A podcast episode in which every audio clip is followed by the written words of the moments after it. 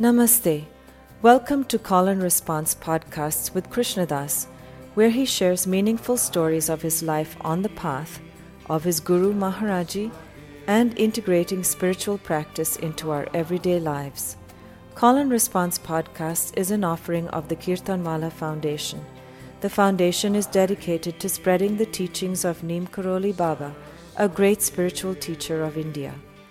If you are interested in supporting this podcast and the work of the foundation, please visit kirtanwallahfoundation.org, K I R T A N W A L L A H foundation.org.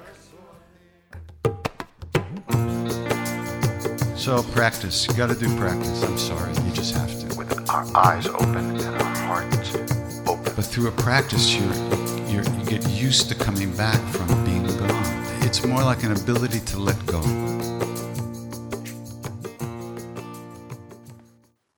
Hey, everybody. Well, let's welcome each other to our minds.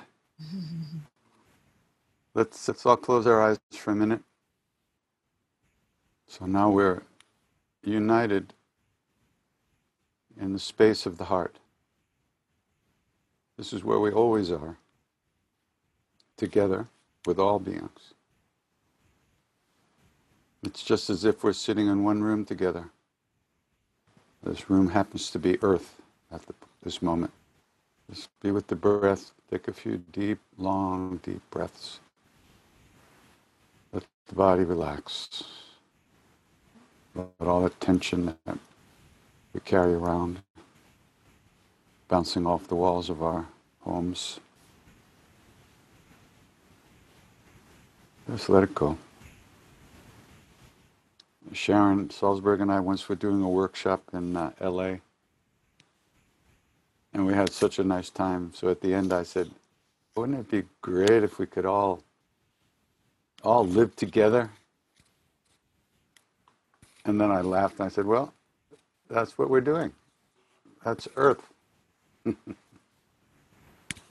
Earth is our home at this point. And it just didn't give us a user manual. We're having to figure that out. So this time that we we're so apparently disconnected from everything is can be very useful and it is useful even if we're suffering and within all the difficulty it's going to change the way we sit in ourselves it has to regardless of what we think about it and make us much more aware of our own stuff and everybody else's stuff, but also aware that we need to care about other people too in this world. Not just our close friends and family, but everything anyone on this planet does affects everybody. And at some point, the amount of toxicity causes suffering for everyone. The main toxicity is the selfishness and the self centeredness that we carry within us. So, all the practices that we do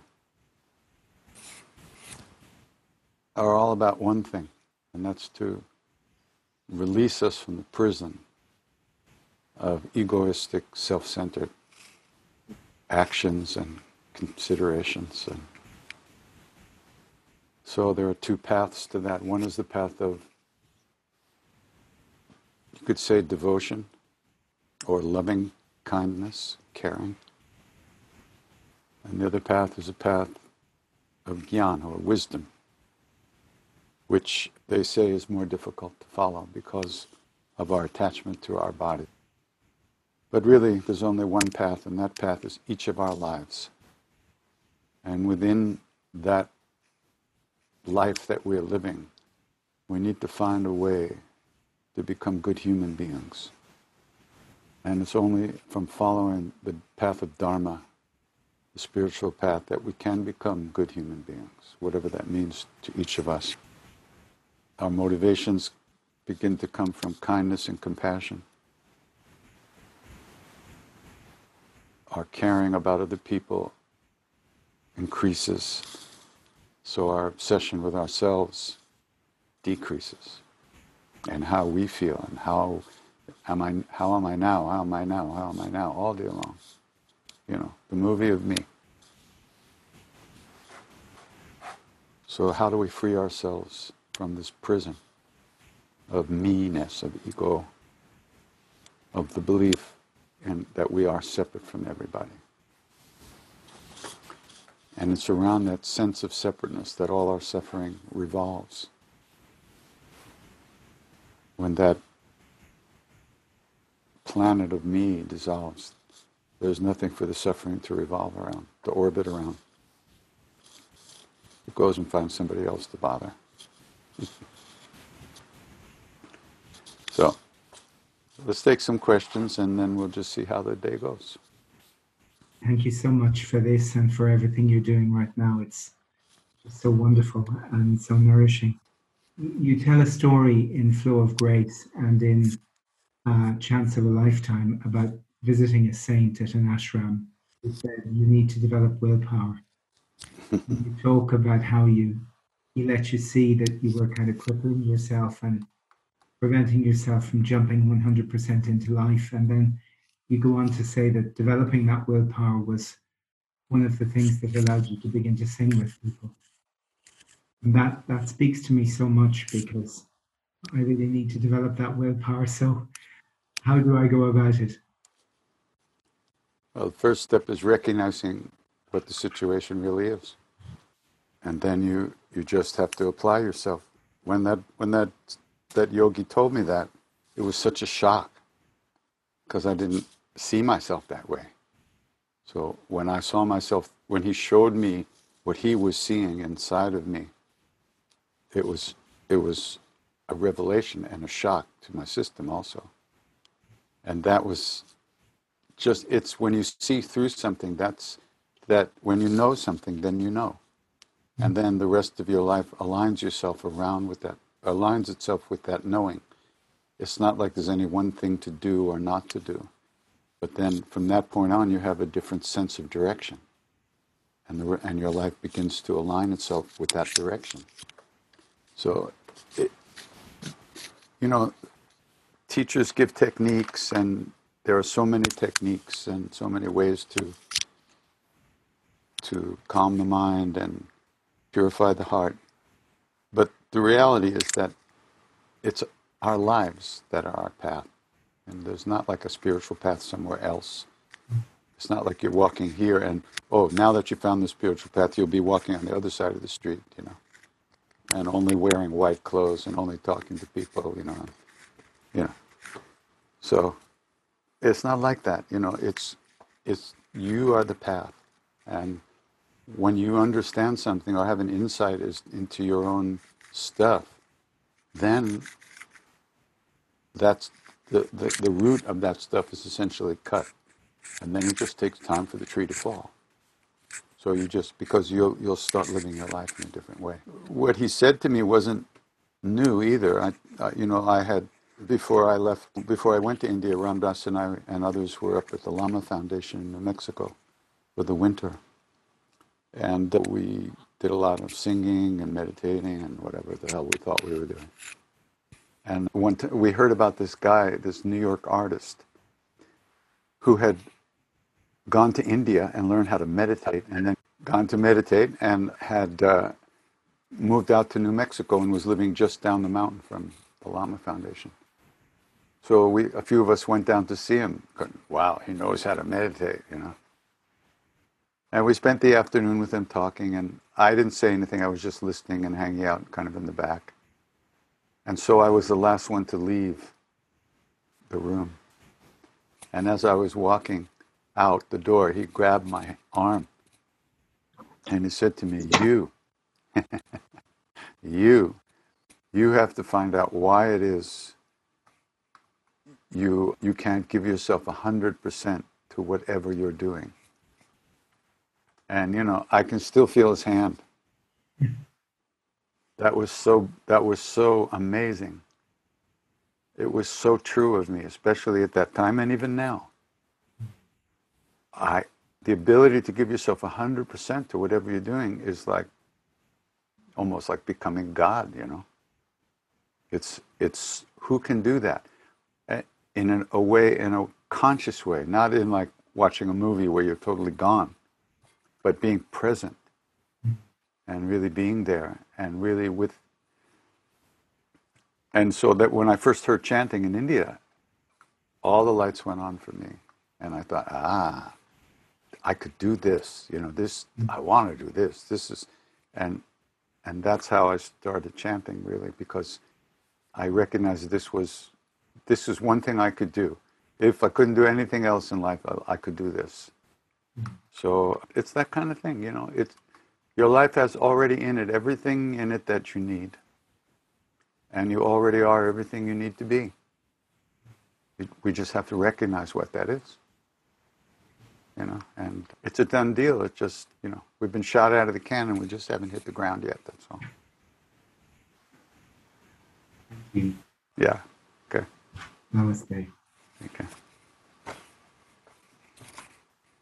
Hello, I have a question. Can you please tell us how did Maharaji send you home and how was that?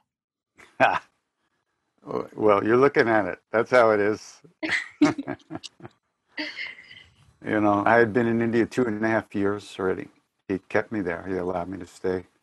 Arranged my visas for me, actually. And it's funny, I was just thinking about this. So, there were, he had disappeared. Okay, it was like early December 1972 and he had disappeared. Nobody knew where he was. So a friend of mine and I, we went to Delhi, and I think we were staying at a devotee's house. And this devotee was a very close devotee of Maharaji, Mr. Barman. And somehow or other, we got a feeling that Mr. Barman had gone somewhere with Maharaji. So we kind of leaned on his driver, who I met after 50 years, a couple of years ago when I went to Japan. He's living there now. My good friend Habibullah. So he, said, Well, I can't tell you where Maharaji's gone, but, but I'll tell you where Mr. Barman has gone. He said he's gone down to, to Bombay and he's, he stays at this hotel called the Nataraj Hotel. So me and my, my friend, we got on a plane she had some money, luckily. I was broke always in India. So we got on a plane and we went down to Bombay and we went to this hotel and we sat in the lobby of the hotel all day. And in the evening, Mr. Barman comes in and he sees us and he says, Krishnadas, Draupadi, what are you doing here? And we said, Mr. Barman, we heard Maharaj is in Bombay. He said, Really? Maharaji in Bombay? Oh my God. Well, come up to my room, order some food, relax. I have to go out on some business, and when I come back, we'll try to find him. So I was, I went, oh, if he doesn't know where he is, how are we going to ever find him? And I was like, suicidal, you know, what are we going to do now? We'll never find him. Where is he? So we were up in the room, and a couple of hours later, there's a bang on the door. The door opens, and in walks Maharaji with Mr.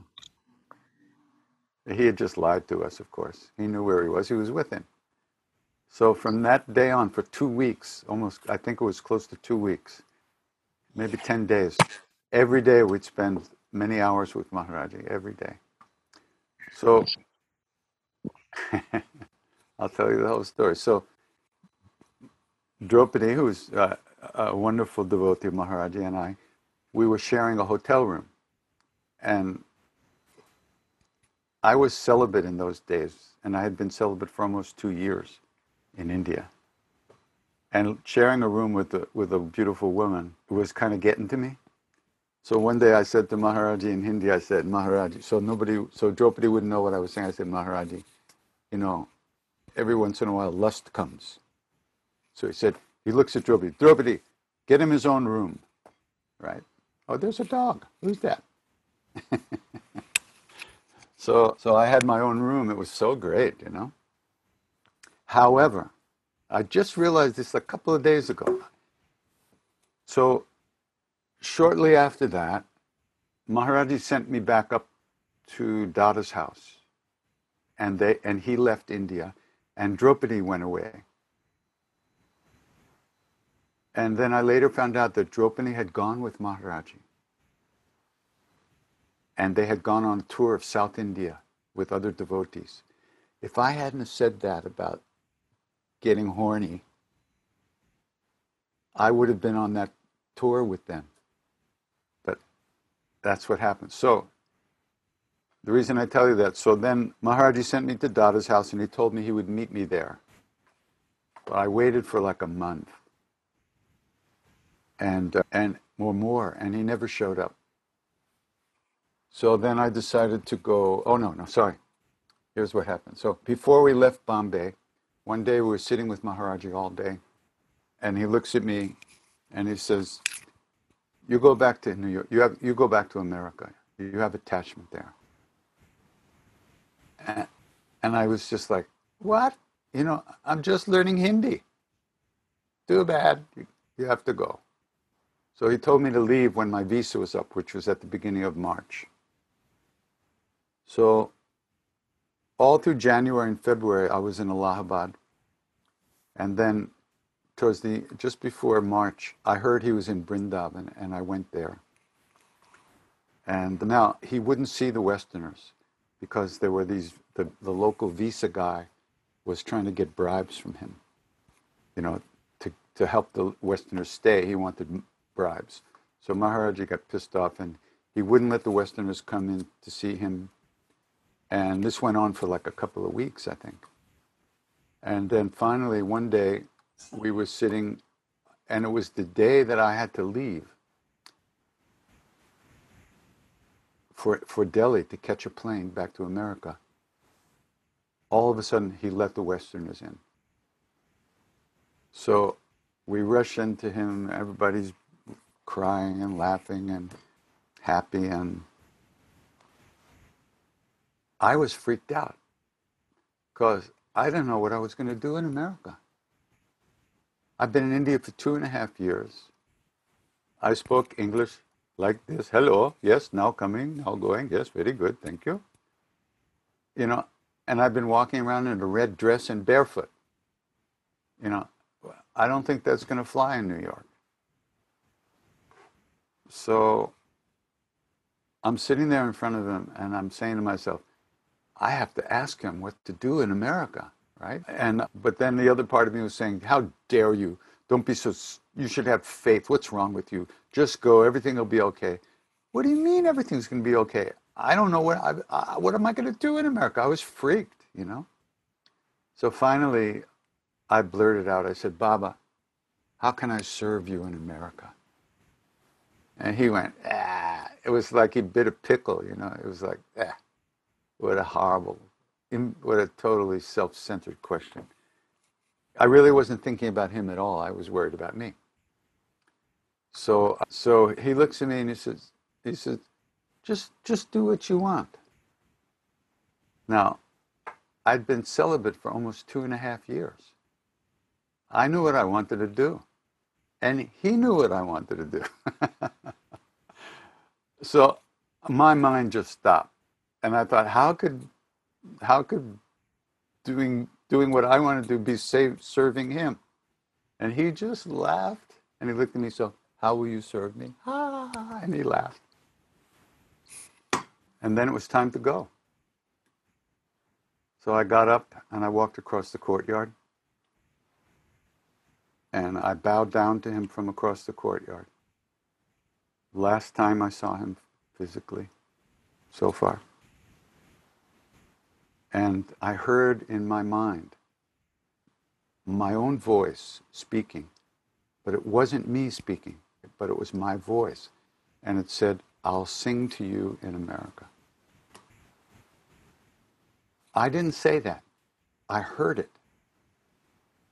I'll sing to you in America. And I thought, oh, okay. And then I left. And that's that's what's been happening. So, you know, at the time I thought, what did he mean? He said, I have to go back to America. I have attachment there. I had left everything. I sold my car, my guitar, my record collection. I gave my jeans away. I didn't have, I had a couple of boxes of stuff in my mother's basement, but I had left for good. I was never coming back. I didn't know what he meant. Now, if I look at my life, the last, how many years? 49 years. How many years? No, no. From 73 to what? 70, 83, 93, 2003, 13. 47 years. Everything that's happened to me, my whole life, everything in it, that's what he was talking about. These were the karmas that were inside of me. That's had to come out. It wasn't enough for me to sit in India and avoid my life. These karmas had to be, they had to work out, they had to come out, they had to be lived out. Well, that's what he meant. And the question was how to live through your life, how to actually live it in the best way possible, you know. And that's what's taken all these years to figure out how to get through the day in the best way, being kind to myself and kind to others as best I can. You know, we think that there's some other place to go, you know. We think we want to be in some blissful state where we'll always be happy and everything will always be wonderful, you know. It just doesn't work like that. That state is already within us. It's not something we get, it's something we uncover by living in a good way and by doing some practice to help that happen. It's not about trying to hold on one state and avoid the things we don't like. It's not possible. We have to open and allow life to come to us. And we have to get the strength to deal with all the, the, the unprocessed karmas, all the stuff in our hearts, all the hurts, all the betrayals, all the broken heart, hearted moments. We, we have to live with that. We have to open to that. And we have to we have to learn to love that too and that part of ourselves. Because if we don't, it's ourselves. We are hurting ourselves. So it's all about that. And the reason I wanted to stay in India because I hated myself and I wanted to be somebody else. and being Krishna Das in India at that time was being somebody else. It was no, I was no longer the guy who grew up in New York. But that that couldn't last, you know. That, and in fact, you know, I was so I had so much energy. I, I almost walked around like a, a robot because the energy couldn't go through me. There was so much blockage. There was so much tension and fear in my heart. So I had to live through all this stuff in order to see that clearly and to let go of it and continually try to find a good way to live. That makes me happy also. So, yeah. So really all the practices that we do, yoga, meditation, chanting, it's all about feeding our own hearts in a way that allow us to, to really be here in a good way and be happy. Because our nature is happy. Our true nature is just fine inside. But we've, it's been covered up by a lot of shit and a lot of painful experiences. And we all share that, all of us. So the spiritual path is about learning how to not transform, that's the wrong word, but to release all that stuff over and over again. release it, come back, release it, release it, release the fear, release the stories that we tell ourselves about ourselves, that we believe about ourselves. Oh, I'm not enough, I'm no good, you know, I'm this, I'm that, all the things we tell ourselves. And we torture ourselves with that stuff. And we never we never question why we believe that stuff. It's so natural to us to have those feelings. So that's why when you when you chant or you meditate or something, you bring you bring in that object, your object of concentration, the thing you're supposed to be paying attention to. Say the mantra. And then after a minute or two you notice you haven't been paying any attention. So you come back. And then you notice again. So you come back. And that trains us little by little to, to be, be more here and more present with ourselves. Because we start to notice how we go through the whole day completely lost in thought or thinking about the future, the past, what do I want, what I don't want, what I don't have, what I have, all that stuff. So it's just a question of slowing down and learning to uh, give ourselves a break, keep coming back. That gives the heart strength. All right. Thank you. Take care.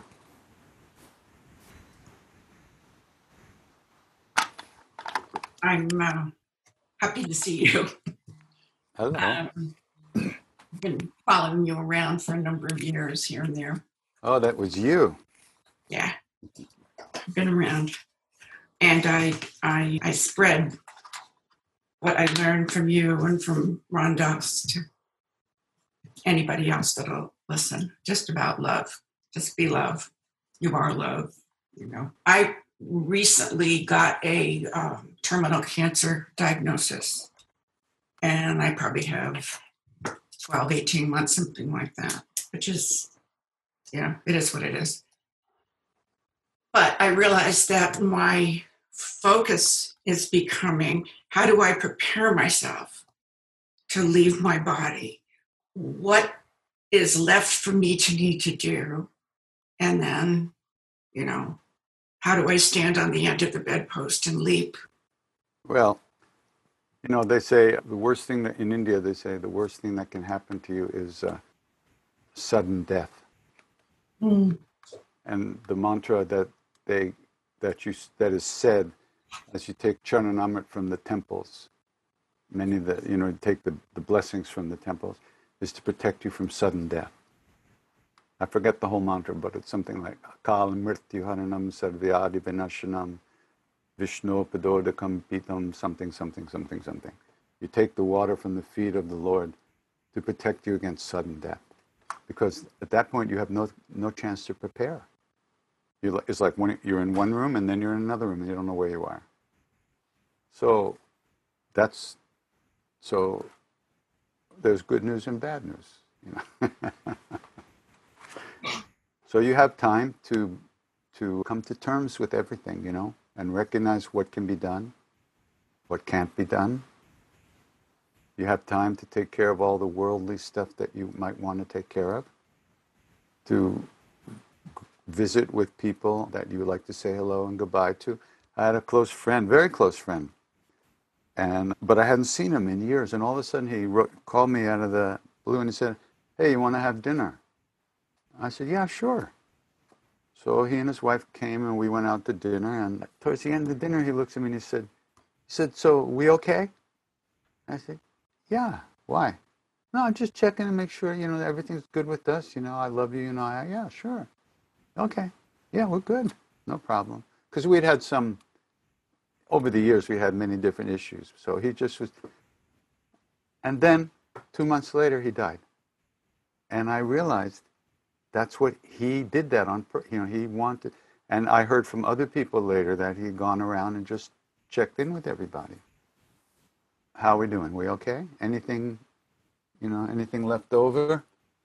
You know, any any emotion, any, anything you want to talk about? So that's a good thing to do. Mm. And then, you know, of course,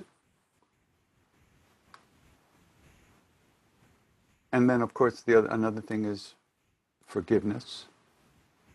Cultivate forgiveness, you know. And anybody who comes up into your mind that you're, you'd like to stick a poker up their ass, forgive.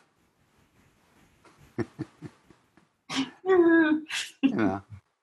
And it's like I remember in the the metta practice, the loving kindness practice, the first time I did it uh, with Sharon at IMS, you have to at one point offer this these phrases of caring and kindness to your enemy. They call it the enemy, and I would say, "May you be safe, you son of a bitch. May you be happy, so you don't fuck me up anymore. May you be peace, so you can leave me the fuck alone." That was the best I could do at the time, but it was a beginning, you know. But still, that's very important. And if you can't forgive, that's okay too. Don't force it, but recognize what recognize the situation, right? You know, don't try to make it all all right. That's not what you're trying to do. Some things you can't make all right. That's okay.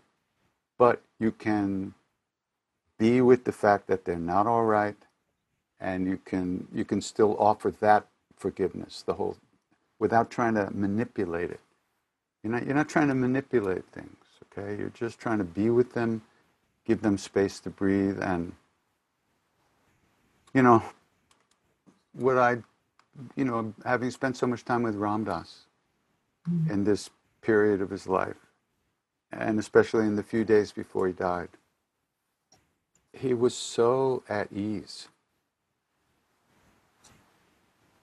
So at ease so ready to just release and let go. And so happy. you know, so much love. You know, because really, there's nobody in this world that doesn't die. So, and they they say that We've all done this a million times. So the best way to, to move from this room to that room is with, at, with ease of heart and re- keep releasing anxiety and fear. And uh, just recognize you, you've done the best you can. And you're still doing the best you can, and you'll continue to do the best you can. And if you feel close to Maharaji, talk to him. He'll meet you. You won't have to go alone. You don't go alone. Nobody goes alone. Everybody gets greeted by somebody. And he'll be right there. Thank you. Okay. God bless. Take good care. Ram Ram. Ram Ram, Preeti. How are you? Badhiya. Badhiya. Huh? Nice to hear that. Could we talk about letting go and surrender? Nah, just do it. Practices. yeah, you know,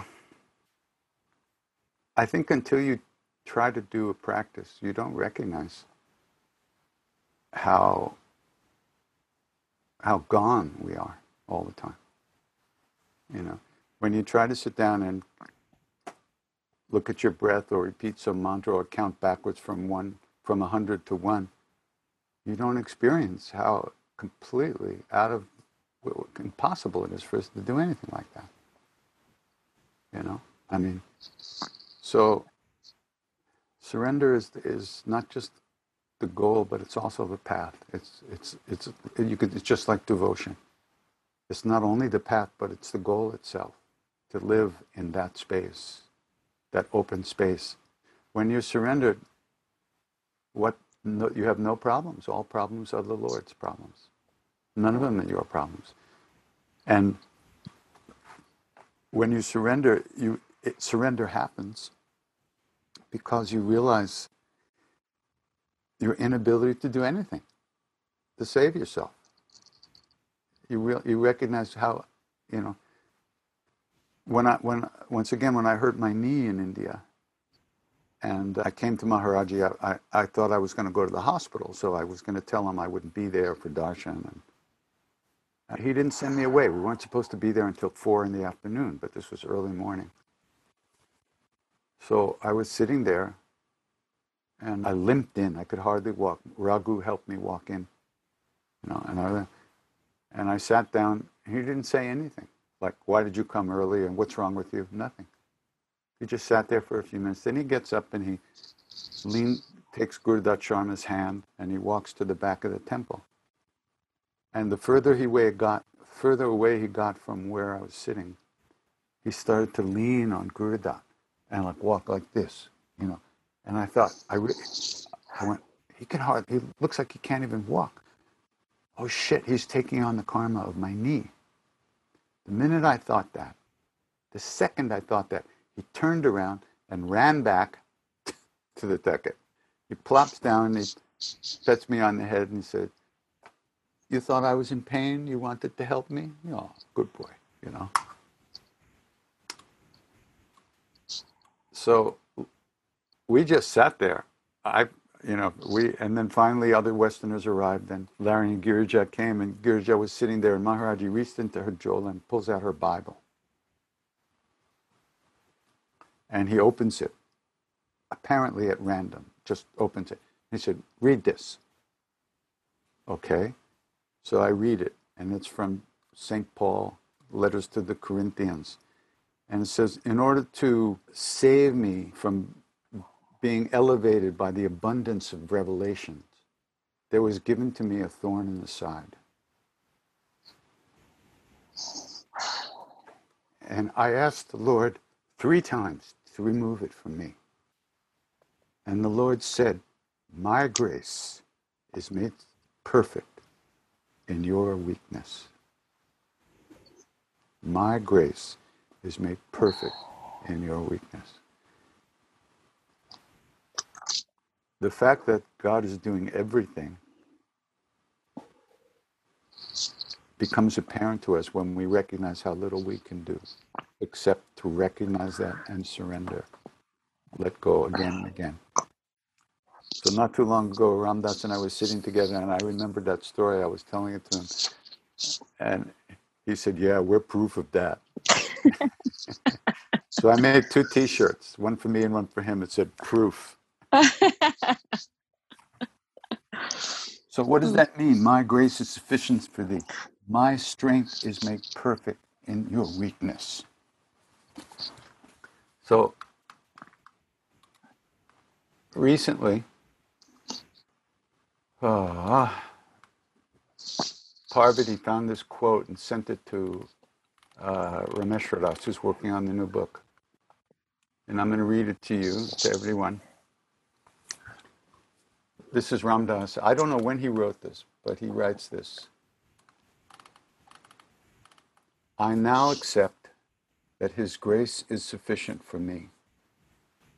I need nothing more.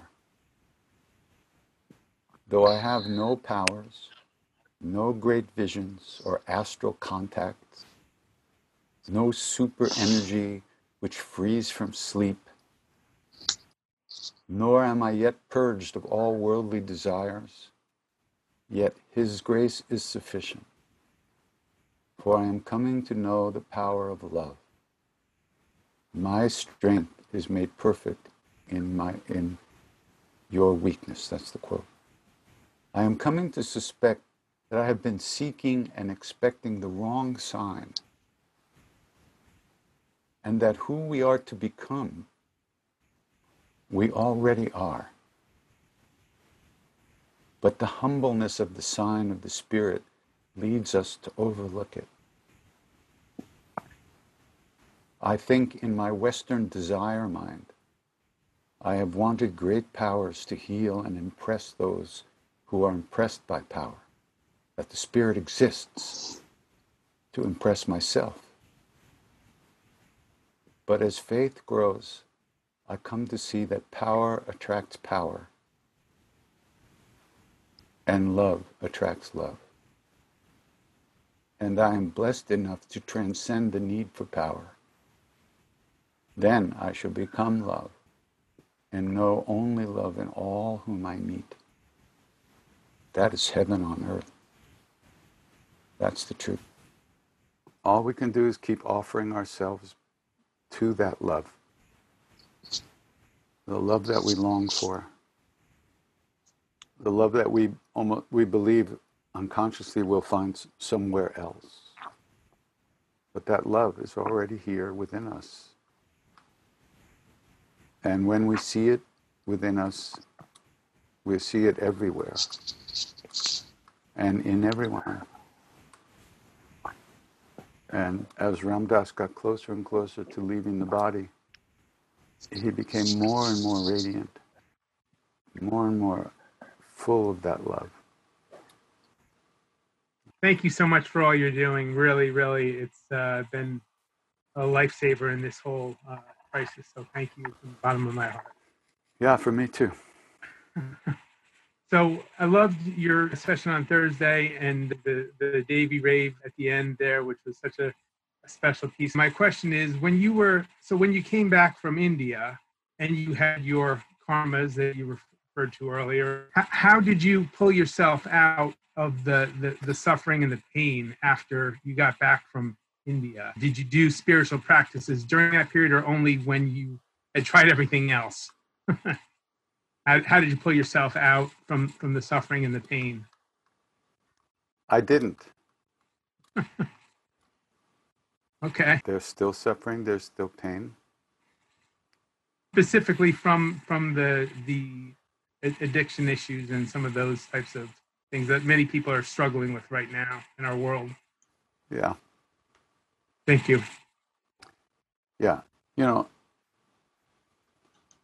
all the blessings I had received and all those years, I still hated myself so much.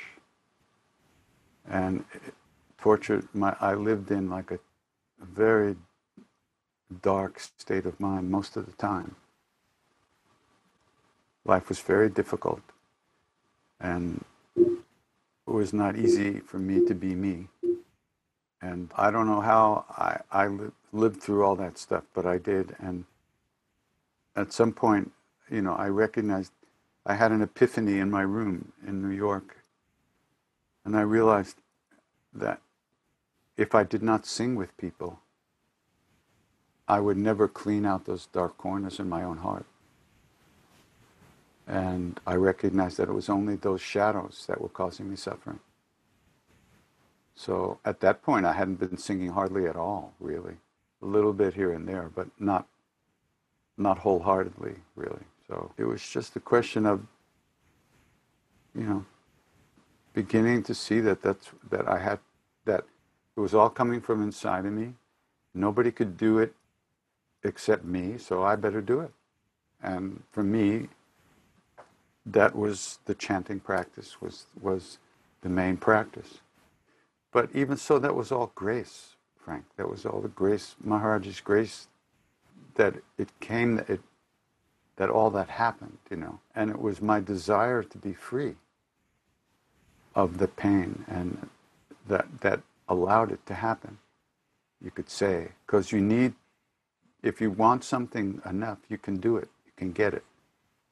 But it's it's that the the stuff with with addiction is that there's so many conflicting desires in the soup, and we have no way to calm ourselves down to release those desires, release those identifications, release those negative emotions.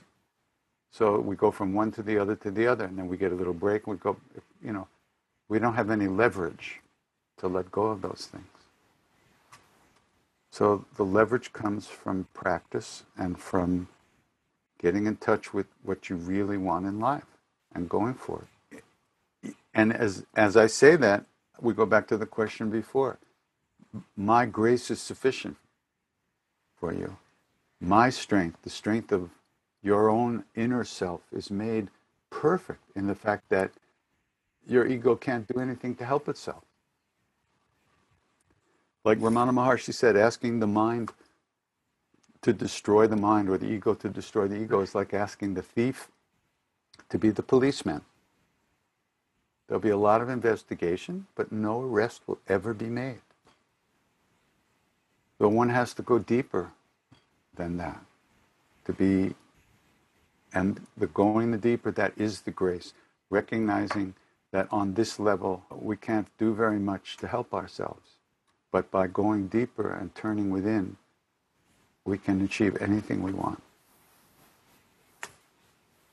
And in terms of the addiction issues and those kind of things, it's very, one of the most important things is to have a sangha or a satsang, a group of people that you can open up with, that you can listen to and be heard by, and share the path with people who are trying to do the same thing. And that's, that's the power of, of satsang or sangha. That's very important, the company you keep. You're going to hang out with people shooting heroin 24 7, 365, you know, it's, if there's any part of you that wants to do that, you'll be doing it. So you, you have to take yourself out of those situations and give yourself a chance to breathe. And that's comes from inner strength, from listening to your own inner heart, and that heart is full of grace as it is. And so when we turn to that, we, we, we, we tune into the, the grace, which gives us strength. It's not the ego itself, so to speak, but it's, it's a deeper part of us. And you need a lot of help. I had lots of help. I had people who loved me and cared for me, and even though I was a total asshole, they seemed to love me. I don't know why. They did. So they do. Really, thank you. Yeah. Take care. Hello. Hello. Hi. Hi. I feel like you've been answering my question all afternoon, but I'm going to ask. And it's it's about pain. I started a meditation practice because I didn't like my own mind, Right. and then everything came up, and in that meditation, everything came up, and I was so surprised. I really couldn't Yeah. handle everything. And so what happened is, as trauma material came up, it got very deeply embedded in the body.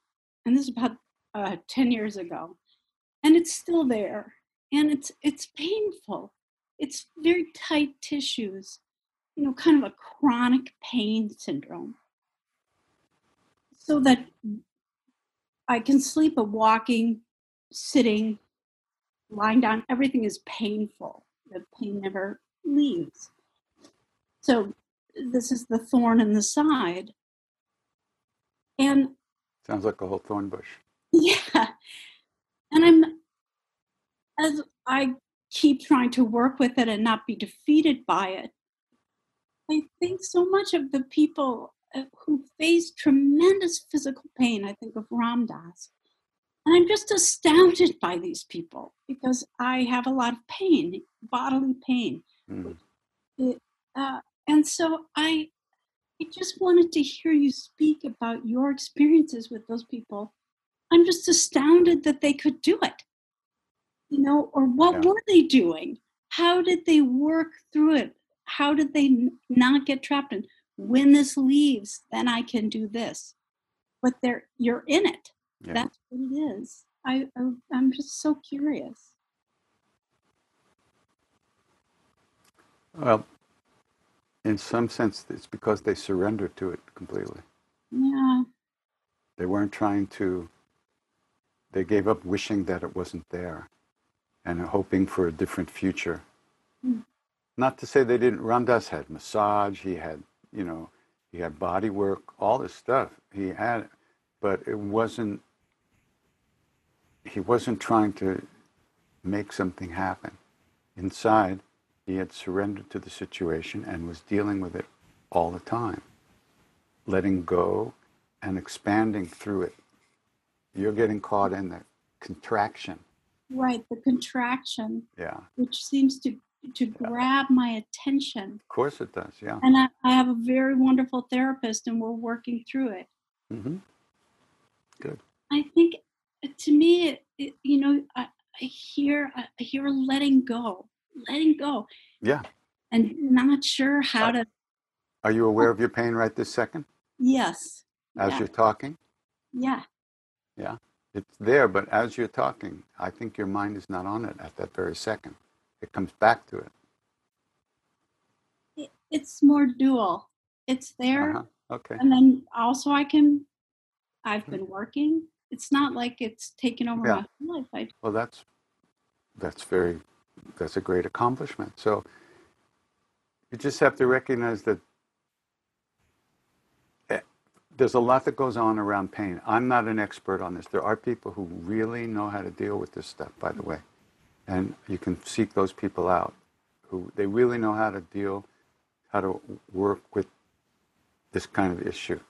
But you'll see if you notice that a lot of the times you're more stuck in like it'll always be like this i'm never going to get over it this is uh, it's always you know that kind of thinking and Right. that adds that adds like a slap in the face to the pain you know I think so because I noticed that I kept saying to myself, I can't stand this. But it's been years. you've been So of standing course it I can stand it yeah because I've already stood it. and recognize that strength that you have that's extraordinary Yeah, really Uh, i mean i t- if i stub my toe in the morning it's over for the day yeah. i'm finished I I do I do think that that is part of it is is instead of getting rid of something, hmm it's like building some other recognizing some other capacity. Yeah. You know, one time Mrs. Tiwari had terrible, my Indian mother and father, Yeah. she had terrible diabetes, Oh, terrible.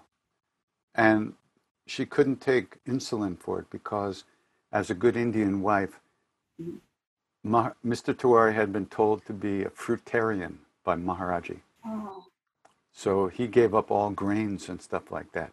So she also did. And because she didn't eat certain foods, she wasn't able to do insulin. So her blood sugar was like, so she had neuropathy. She had oh, hands of stone and feet of stone yeah. with, you know, and one time she was lying there writhing in pain. Mm. And I just said, Mom, Uh, are you okay? And she, she looked at me, she said, machine broken. Inside, okay. I I'm just amazed by that. Yeah. I that is so inspiring. That is I used to be depressed by stories like that because I'd be like, well, they can do it and I can't. Yeah. But now I'm more just amazed. But you're doing it uh-huh. already. You are. It hasn't killed you. It hasn't destroyed you. you know, it hasn't stopped you from living. You're doing it. You can. You can probably go deeper. Yeah. You know, when we were, I went with the up to this place called Chitrakoot with the Tiwaris. It's a place where Ram and Sita and Lakshman lived when they were exiled from the kingdom. And there's an incredible mountain. What's it called? Kamadgiri, right? Big mountain. And it, there's like hundreds of these steps. Each one is like a foot high up to work up to the top of the mountain. So me, Mr. Tiwari, and Jivanda, we were, and Mrs. Tiwari, we were walking. And Mrs. Tiwari, she, she went up that mountain like it was sliding downhill. She left us in the dust. And we like looked at each other, what? You know, she, she had this ability to overcome with her inner strength. Because this was a very holy place. Mm-hmm. And she she entered this you know she got into a very open juicy hearted mm-hmm. space. And that strength from her heart carried her right up the mountain even though her body was broken. It's mm-hmm. amazing. So yeah there's it won't always be like this like it is right this second. Every second is new. And the more your mind the subtler your, your awareness gets, you notice you really, it changes the way you live in your body, it changes the way you inhabit the body and what you feel and how you feel what you feel. So there's a lot that you can do to, to affect the way that you, you, you, you exist in the body. A, a tremendous amount that you can do. I think it has made me see that my body is a story. You know, we think of a story as a mental Yeah. thing, but my my body believes some belie- believes something about the world or about how people are in the world Mm. that is not true in an absolute sense. But Mm-hmm. it's very helpful to hear about these, hear about Ram Dass, hear about people who really meet these things. Yeah. And without it having to go away, Yeah. without it having to go away. Right. That's what's amazing to me. Without Yeah. it having, Ram Dass was not cured of his stroke. No, no. Not at all. So, anyways, I just wanted to get another little Good. You're about it just a little bit more. Thank you so much. Okay. All the best. First of all, we were a lot of us were supposed to be in Maui last week with with you, and uh, even though we're missing that, it's nice to have all of the virtual meetings with you, and it's been such a such a pleasure, and, and thank you so much for doing that for all of us. For one thing, and the other thing is, I I really enjoy like the beginnings when you do like the Hanuman, I what is it Hanuman prayer, whatever it is, and the end when you do your we're trying to live in a good way and, and all that it's kind of like to me it feels like a little bit of a guided meditation do you have any like longer of those meditations are you planning to do any of those in any way i know it's not really your thing i know chanting is your thing but Short answer is probably not. No, I don't think I do. You never know. But yeah, I don't think of it at that in that way. But so there wouldn't be more of that coming. But you never know. Yeah. okay Yeah. I mean, it's yeah, it is in a sense of visualization or meditation. Yeah, like in some way, sure. Okay. Well thank you Okay. Thank you. Take that's care. All right. Be well. I can hear can you hear the ocean. I hear the ocean in the distance. oh yeah i hear it Yeah, good. bye bye. So I have a question. You talk about these big gurus, these grandmasters that you have met that have already left the body. And Yeah. my question is, is there still those kind of gurus left that are still in their bodies? On one hand, the, those gurus were never in their bodies. Mm-hmm. they only looked that way to us. They were never identified with their bodies at all, like we do. So it's it's like you can't really talk about it like that. But yes, there always are masters on the planet. They're always they're always available, and they're always they're always doing just what they have to be doing all the time. We're always in we're always in we have each of us has a lineage that we've been a part of for lifetimes. We all have a guru, but most of us don't see that outside of us at this point. Yeah, so the saints are always here, and when we're supposed to meet them, we meet them. They're running the show, we're not. But that doesn't mean we can't or shouldn't be actively, you know, doing what we can do to overcome our limitations and open ourselves up. Because the real guru is always within us as our true nature, as our own soul. They know that, we don't. That's the only difference. It's a big difference, but, but it's the only difference. So all we have to do is, if we found our own true nature, then we, we'd be one with every being in the universe, including all the great masters. So, but it's not up to us to find them. They find us when we need to be found. So if that's not happening the way we think it should happen, well, what are we going to do? know, stop living. That's it. I'm off the path. I'm only watching TV from now on. That's it. Goodbye. Try it. You know, that won't work either. So We're always where we are and who we are. And we want to be as open as we can. We want to be free of our limitations. We want to dance. We want to have fun. We want to have joy in life. So we better work on it because that's our job.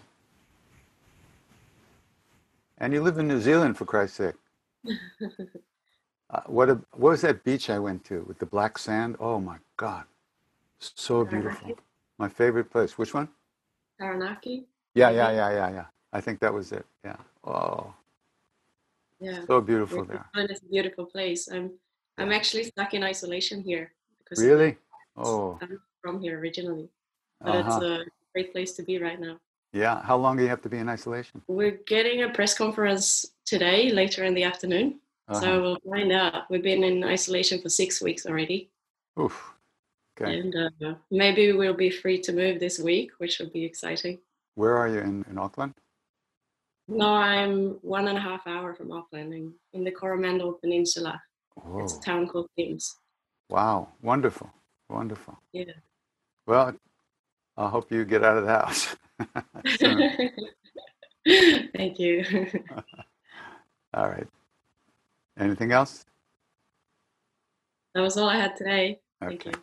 Take good care. Oh, I actually didn't expect to, you know, get to speak because I, yeah, okay. Hi, I'm Hi. a, I'm a huge fan, You don't and look uh, that huge. yeah, I'm tiny. I'm a. I was actually thinking of a lot of things to ask because there are a lot of things I would like to know. But being as a as a tiny yogi, I sometimes get a lot of uh, epiphanies on my path, and sometimes it's a little confusing between the mind and what the universe is saying. So the balance between the two becomes a little difficult. Sometimes I feel it's my head telling me things and not the universe. I because I do feel like I understand a certain sense of energies, but sometimes I get I don't want to be cocky about it and be like, I know it. But you know, it's just a little it's a little difficult to find that balance. Mm. So is there something that you would, you know, advise? Well, do what you want. That's there, but you you you know, it's just that I think that's true. Sometimes it feels like maybe it's not right, maybe I'm just overthinking it, maybe I'm just Definitely. get, getting too into it. My parents get scared. They're worried I might just go off somewhere and meditate for hours, make it sound like it's a bad thing. Do what you want. Yeah, I think It that's comes true. down to that. You have to find out what you want. What you want inside, what you really want. Don't, your thoughts, your understandings of the universe, बात तो सही बोली आपने uh, do what you want. Find out what you want. Do it. Go for it. Don't look for messages. It's all bullshit. It's your mind interpreting things according to its own subjective version. Listen to Mm. yourself. Listen to yourself. Calm your ass down. Listen to yourself. Calm down. Find out what you want and be that person. Be that way. Do that. Go for that. Don't don't I don't know because if you really get a message from the universe, you will know.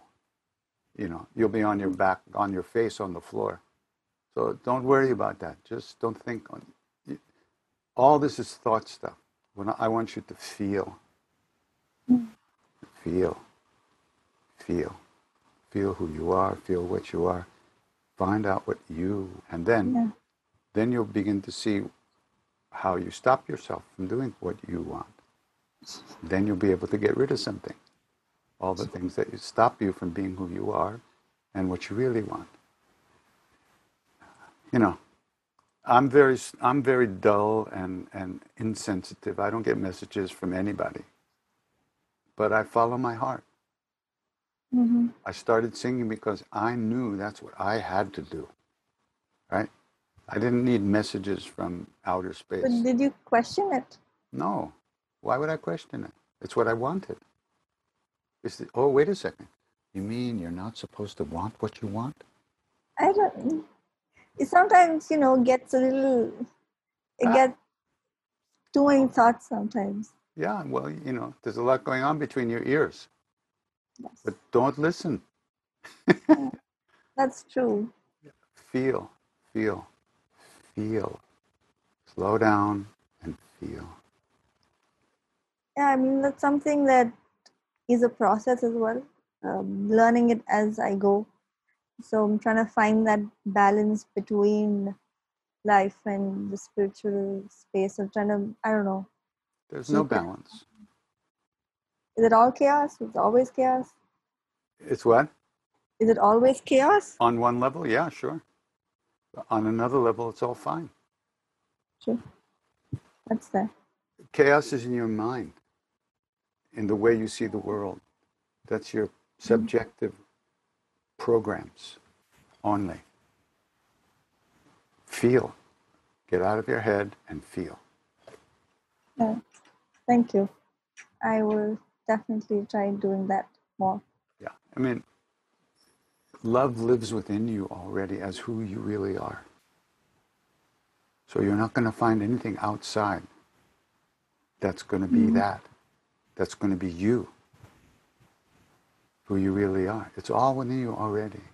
And if you don't trust yourself, if you don't let yourself follow your heart and go through your life in the best way that you can for you, where will you find yourself? It's inside of you already. It's you looking out of your eyes right now. Thank you. Don't cry too much, you'll break your glasses. The big glasses. Thank you. Take care of yourself, okay? Be good to yourself. Okay, Thank you so much. bye bye. Hi there, Krishna Das. I'm, I'm just curious if you ever encountered Maynard Ferguson. No, I never met Maynard. I, Ram Dass knew him well in the old days, of course. Uh, he used to live at Millbrook with them too, taking acid all the time and playing trumpet. But what, did he play trumpet or flugelhorn? Flugelhorn and trumpet, but he he also lived and taught in India for a while. Oh, I didn't know that. And I I think there was I think because of that connection. I was just curious. Thank you so much for all you do. Thank you very much too. So my question is is about kind of children, and I think one is the concern when when you have spoken over these past weeks about you know finding your own dharma and surrender and allowing life to to give you the path and you see happiness around and see love around. I think my concern is as parents we tend to set a path for our kids and sometimes my concerns come that by trying to do that, maybe you kind of rail them from what their own path is. You try to kind of set them into specific school, you try to use guide them through, but kind of the concern sometimes comes to the point of if she is supposed to listen to her heart, uh, how can I help her and not kind of impose my own goals and aims into her? Well, if you want your children to listen to their heart, uh, then you should listen to your heart. And then they'll figure out, they'll know what that means. You know, children, my, my theory, I don't know, I never heard this from anybody else, I don't think, but my theory is that we, we absorb how our parents see themselves. And then we learn to see ourselves that way. We don't see ourselves necessarily the way our parents see us. We see ourselves the way our parents saw themselves. So the best thing you can do for your kids is to work on yourself. Of course, for anybody, that's the best thing you can do. And then from that work on yourself, you extend to others the best you can you can do, you can what you can give. You know, each every being comes in with their own particular karmic load and they're going to have to live out their own lives. And the best thing we can do is make sure that they know that they're loved, regardless of our own bullshit. We love them, you know, and and then just try to do the best we can to help them find the strength to live a good life themselves. You know, it's we don't know what's going to happen in the future. And especially in these days, it's very obvious. Nobody knows what's going on. So, you know, but the way we treat our children, the way we see our children, that has a, they, they absorb our own, our stuff. You know, and a lot of times you might look at your kids and you, you, you, say, where did they get that stuff from? And then you go, oh, I recognize that. so yeah, you know, it, set a good example rather than try to teach.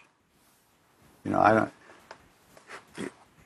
Trying to teach kids is, you know, the first thing they're going to do is go the other way.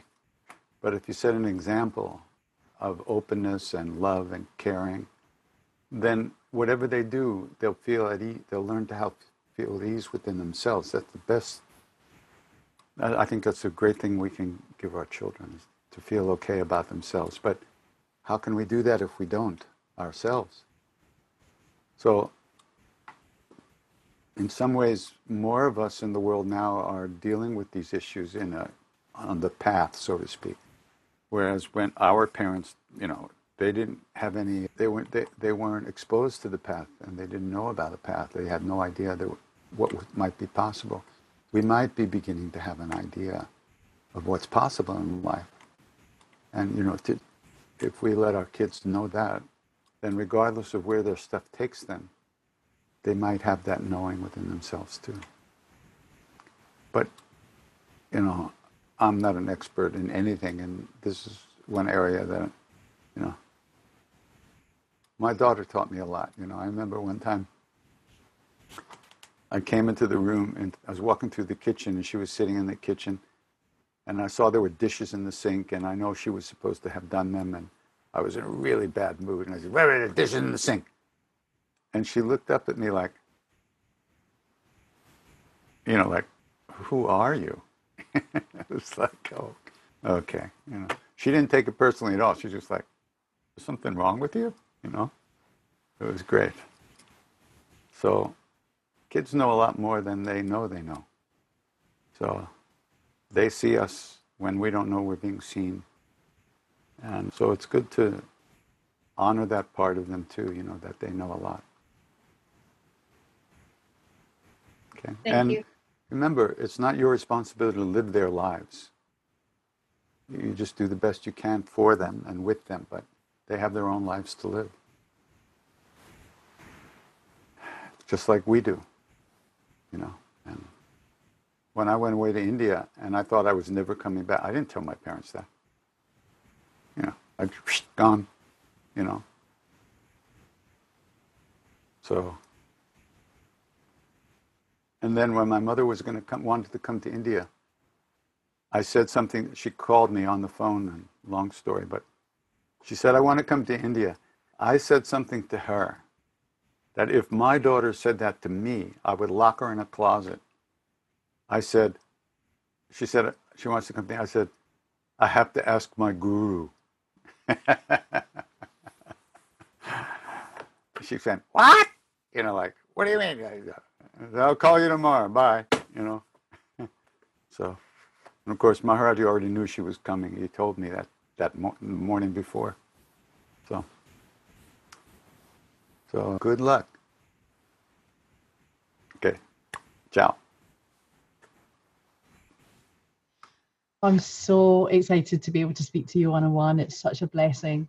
I came to hear you at the San Francisco satsang, I think about five years ago. Uh-huh. And it was amazing. It was the best thing. I was on a date, but we're no longer together with that person. but that was the gift. That, that's good. So you can join my band, huh? I see you play guitar. Well, that's my partner. I try. Oh, okay. so I, yeah, I, I o- o- over the years I suffered from really great anxiety, and I've been doing meditation for a long time. Well, TM for quite a long time now, and I, I've been chanting a lot. Like since I've been listening to you, I've been chanting a lot over the last, actually since lockdown. I've been really focused on it. Mhm. And I'm finding that the chanting, like last night when I went to bed, it was really loud in my head. Like I was lying there trying to fall asleep and it was just really loud over and over and over. And I was like, oh my goodness, like I, I don't I don't want to feel anxious about it. So I kind of breathed and re- tried to relax into it and just trusted it's going in my head for whatever reason. But I wondered, I wondered if, if because I don't want it to have detrimental effect. I want it to obviously. Uh, I hear myself. I want, but um, I'm think I'm. I guess I'm wondering when you first started chanting a lot. Did you have that experience, and did it feel overwhelming sometimes in your in your mind? First of all, it's in your mind that the chanting is really going on in the first place. If it wasn't going on in your mind, it wouldn't be coming out of your mouth. right. So just because you close your mouth doesn't mean that the chant is going to stop. In fact, they say there's a, a level where the chants, all these chants are always going on. And as we access that level and enter into it, our uh, we, we get absorbed into it. We get we get we al- it allows us to release the anxieties and the fears and the thoughts and everything. So yeah, the thing about falling asleep also is many of us have a lot of anxiety about falling asleep when we can't sleep. We and we ne- never occurs to us why don't we just sit up and meditate for a while? As soon as you sit up and meditate, you'll fall over on your on your face sleeping. So. But we lie there and we're like, ah, yeah, I can't sleep. I can't sleep. You know, ram, ram, ram, ram, ram. Yeah. Just sit up. If you want to fall asleep, just sit up and say, okay, now I'll meditate. You'll be asleep in two seconds. but the whole idea of the chanting, of course, again and again, is when you you you release whatever you're thinking or feeling and come back to the chant again and again and again and again and again. And it gives you it, you develop the ability to do that. And it starts to happen automatically over time. So anything you're feeling, fear, anxiety, etc., etc., becomes something to let go of. So you even said you didn't want it to be, what did you say, detrimental or something? Or there's one thing in this universe that's 100% sattvic and pure and positive is the name of God. You know, your ego might panic a little bit because uh, you, well, what'll happen if I do this? What'll happen to this? And it's too strong, you know. Too strong for what? Just let go. Mm. You know, it, because it's your own name you're chanting. It's not something else. It's the name of who you really are. Mm. So you have nothing to fear, uh, except fear itself, so to speak. You know, there's no. That's just another passing emotion, which sooner or later you get to recognize so you can let go and come back. Mm. And but the the sleep thing, I know a lot of people have a lot of anxiety, and sometimes when I wake up in the night I can't fall asleep, you kind of, yeah, you get a little tense. You're trying trying to fall asleep. Sit up, watch TV, you know, play your partner's guitar, turn on the amp, three in the morning, no problem. Get back into bed, you know. So keep repeating the name. That's all, as much as possible in whatever situation. Doesn't have to be out loud. You can. It doesn't have your your lips don't have to move. They can or not. But and sooner or later, you're you're sooner or later the part of you that's always reacting and interacting with stuff. That part of you just thins out and you're sitting more deeply in yourself. You're sitting in the name, mm. it, and and it goes on, and you're at ease. So just keep letting go. That that's that's the main. That's the that's the instruction, and keep coming back to the chant. And it doesn't have to be out loud. You know, sing. Lie in bed and imagine you're singing to, with millions of people because you are. Mm. So just yeah. So, but nothing bad can come from chanting. It, it, you might, like uh, this friend of mine once wrote to me. And she said she she and her husband were getting divorced. I said, why? He said, well, you know, he's he's really not into your chanting. I said, yeah, so. Well, I, I you know I play it all around the house. It's in the kitchen, the living room, the bathroom, the bedroom, the hallway, the garage. You know, it's one of those speaker systems that plays it. I said, turn it the fuck off and save your marriage. What's wrong with you? So they're still married. so if you want to get rid of them, start playing the chants all day in the house on the sound system. But if not, keep it inside. Yeah, I think he's getting quite into it actually. He won't admit it, but I think he is. I have one more question, if you don't mind. Is that okay?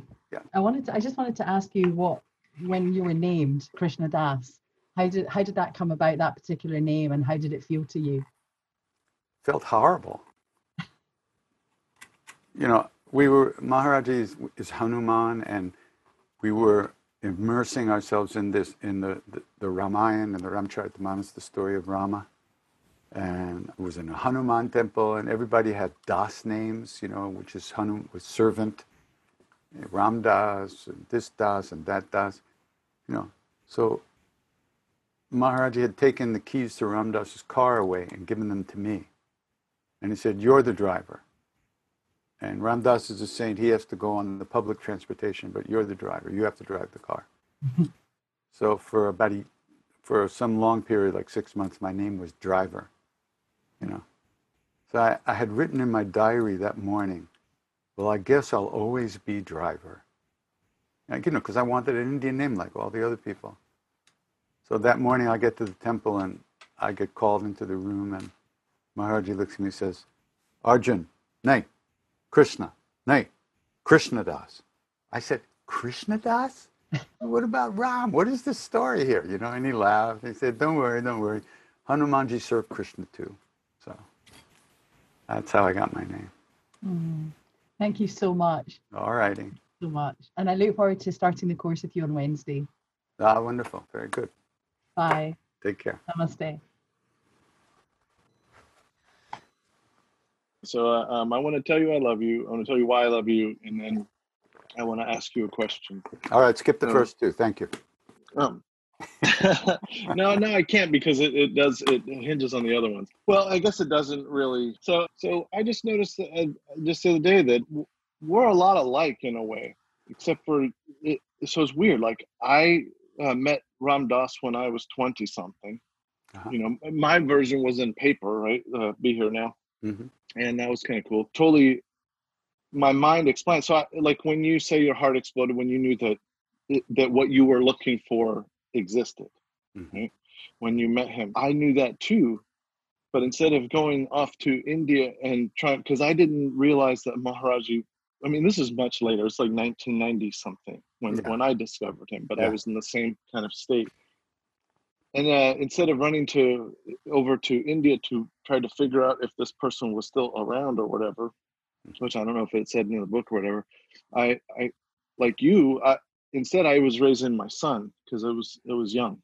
You know, I Mhm. was a young father, and so then I I got busy doing that, raising him, and then I let it go for a long, long time until I had like a midlife crisis. Eventually, my son had uh, signed a lease when he was 23 and at that time i figured what was the point of me being here in the in the you know being married and everything so i left my wife and that was really crazy. So but that led me to you actually. I started seeing a younger girl and, and which ended up being a disaster but not all of it was a disaster because she took me to kashi ashram in sebastian florida where I met, I saw the big, you know, statue of Maharaji that's there, and I don't know what it was, but my my heart exploded on like like an atom bomb, where I'm having some visions of him in my car and things like this. And I eventually left her, but not before, because I wanted to know more. It was before I before I, I found you, because I wanted the soundtrack to whatever this was that I was experiencing. And I I didn't even realize when I went to Kashi that I was that it was Maharaji that was that that I was even looking at in the in the the murti there. And so I ended up finding the soundtrack, which was you. And then from there, I, I've listened to all your podcasts. It's been been amazing. I, so so thank you. And I, it's been like it's really beautiful that what you have done because now i'm back with my wife. I chant every day. I bought a harmonium. I sing along. I do all these things. It's it's you you have made such an incredible impact on my life for just the last three or years or so that this has happened but my question is this is do you do you have any any ties with kashi at all like do you know who ma is you- I was with her when she first got started seeing people. But um, I left that situation long before, long ago. Yeah. Yeah, I read her book that just came out, the How God Found Me, and it, I was like, wow, I, I knew that there was a connection there, but I didn't realize at, wh- at what level, and that, that was that was curious to me, and and um, I was thinking like if you ever came down, I would love to know if you come down because I would love to see you um, in person. So Yeah, I haven't been. I was there once not too long ago to visit a friend who was dying, but I, I don't go there very often. yeah. I just wanted to say thank you and I love you for everything that you have done for me. It's you, I can't express it in words how grateful I am, and you don't even know me, but it. I hope everybody gets this from you because it's Thank you. it's beautiful. Thank you very Thank much. you. Take care. Thank you. Hi, can you hear me? I can hear you. Can't see you. No, it's really early in the morning in Australia, and I am not fit to be seen, and I'm also whispering, so it's my always neighbors. early in the morning. Okay. I'm whispering so my neighbors don't hear. Oh, okay. Yeah. Catch us together. Thank you so much for your service, Krishna Das. It's meant um, a lot. Um, i don't know. I have a soup of thoughts and emotions, and I'm hoping a question kind of makes itself clear.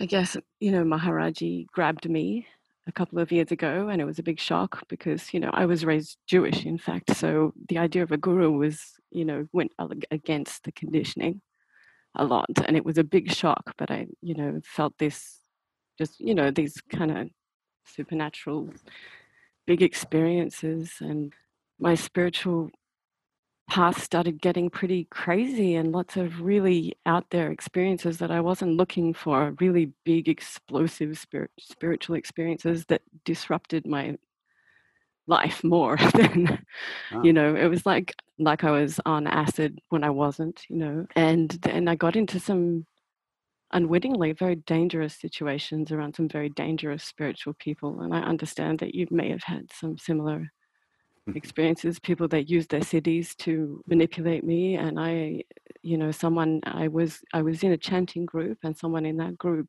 i, I, I won't go into it too much but th- that i was assaulted you know and stalked for a long time. Oh, wow. and the, and the sangha responded just terribly you know people you know people just said well we, we can't believe you. We don't know if it's true or not. You know it was this very mm-hmm. regressive kind of response. And i've had a lot of really frightening spiritual experiences too which i wasn't looking for you know i've been on this path to save my uh, life basically you know i had a drug addiction that was really really taking me out 10 years ago so you know it was like this has never been a hobby for me the spiritual path it's always been Yeah. my lifeline there's no option you know and i found in all of this i feel more separate ironically you know a lot of a lot of the issues like i am a better person. I'm more honest. I have more integrity. And i've never felt more separate from the world really including all the sanghas that i've been to you know? And and then you know there's this feeling so separate because my life is so devoted to to to knowing god and to knowing the truth. And it it, it alienated a lot of the people that i'd known in my life you know because it was i was on this path that was just so different and then i found i don't know how to be in the world you know I, I a lot of my interest in the world dropped away Uh, not that i don't have desire I of course do it's just that I, I haven't I haven't been able to meet that that edge, you know, that intersection of spirit and matter. I, I in a way in a way I've done better in the world of spirit than I have in the world of matter, you know, but it's been you know, it's been such a difficult journey. Ram Dass said to me, he, I spoke to him, was lucky enough to speak to him, and he said, That is a very difficult incarnation. And you know it's i think on the back of that i lost faith in maharaji you know i actually got very angry at maharaji that under his auspices so many horrific things had happened and let me say that the horrific things that happened really mirrored a lot of the childhood experiences too and i don't say i don't have any responsibility for it. you know on some level I must have known people were not you know I assume that there was some acting out of the past, but you know I've been so furious at Maharaji, and still he's on my puja table, still he's everywhere, but it's like I lost. I started feeling like God was punishing me, you know, and I realized this is a and sort of an issue that humanity has, but I mm. haven't known how what does what does faith mean and how to reconcile with Maharaji and I turned away for a while. You know, I still would pray to him, or, but I wouldn't, you know, ask him anything because I felt like you led me down the garden path. How could you? Times I felt like maybe he was giving me the grace of teaching me how to love God in a world where God has so many faces, including the face of darkness. Uh, but I have been lost and I, I don't know who to ask because you know the idea of an of an astral guru who's you know again, I know the guru is inside, but the, you know, Maharaji made himself known.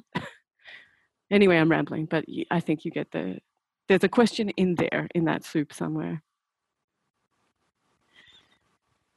I guess so. As far as Maharaji goes, uh, he said this many times. He said, Once I take hold of your hand, I never let go, even when you let go of mine.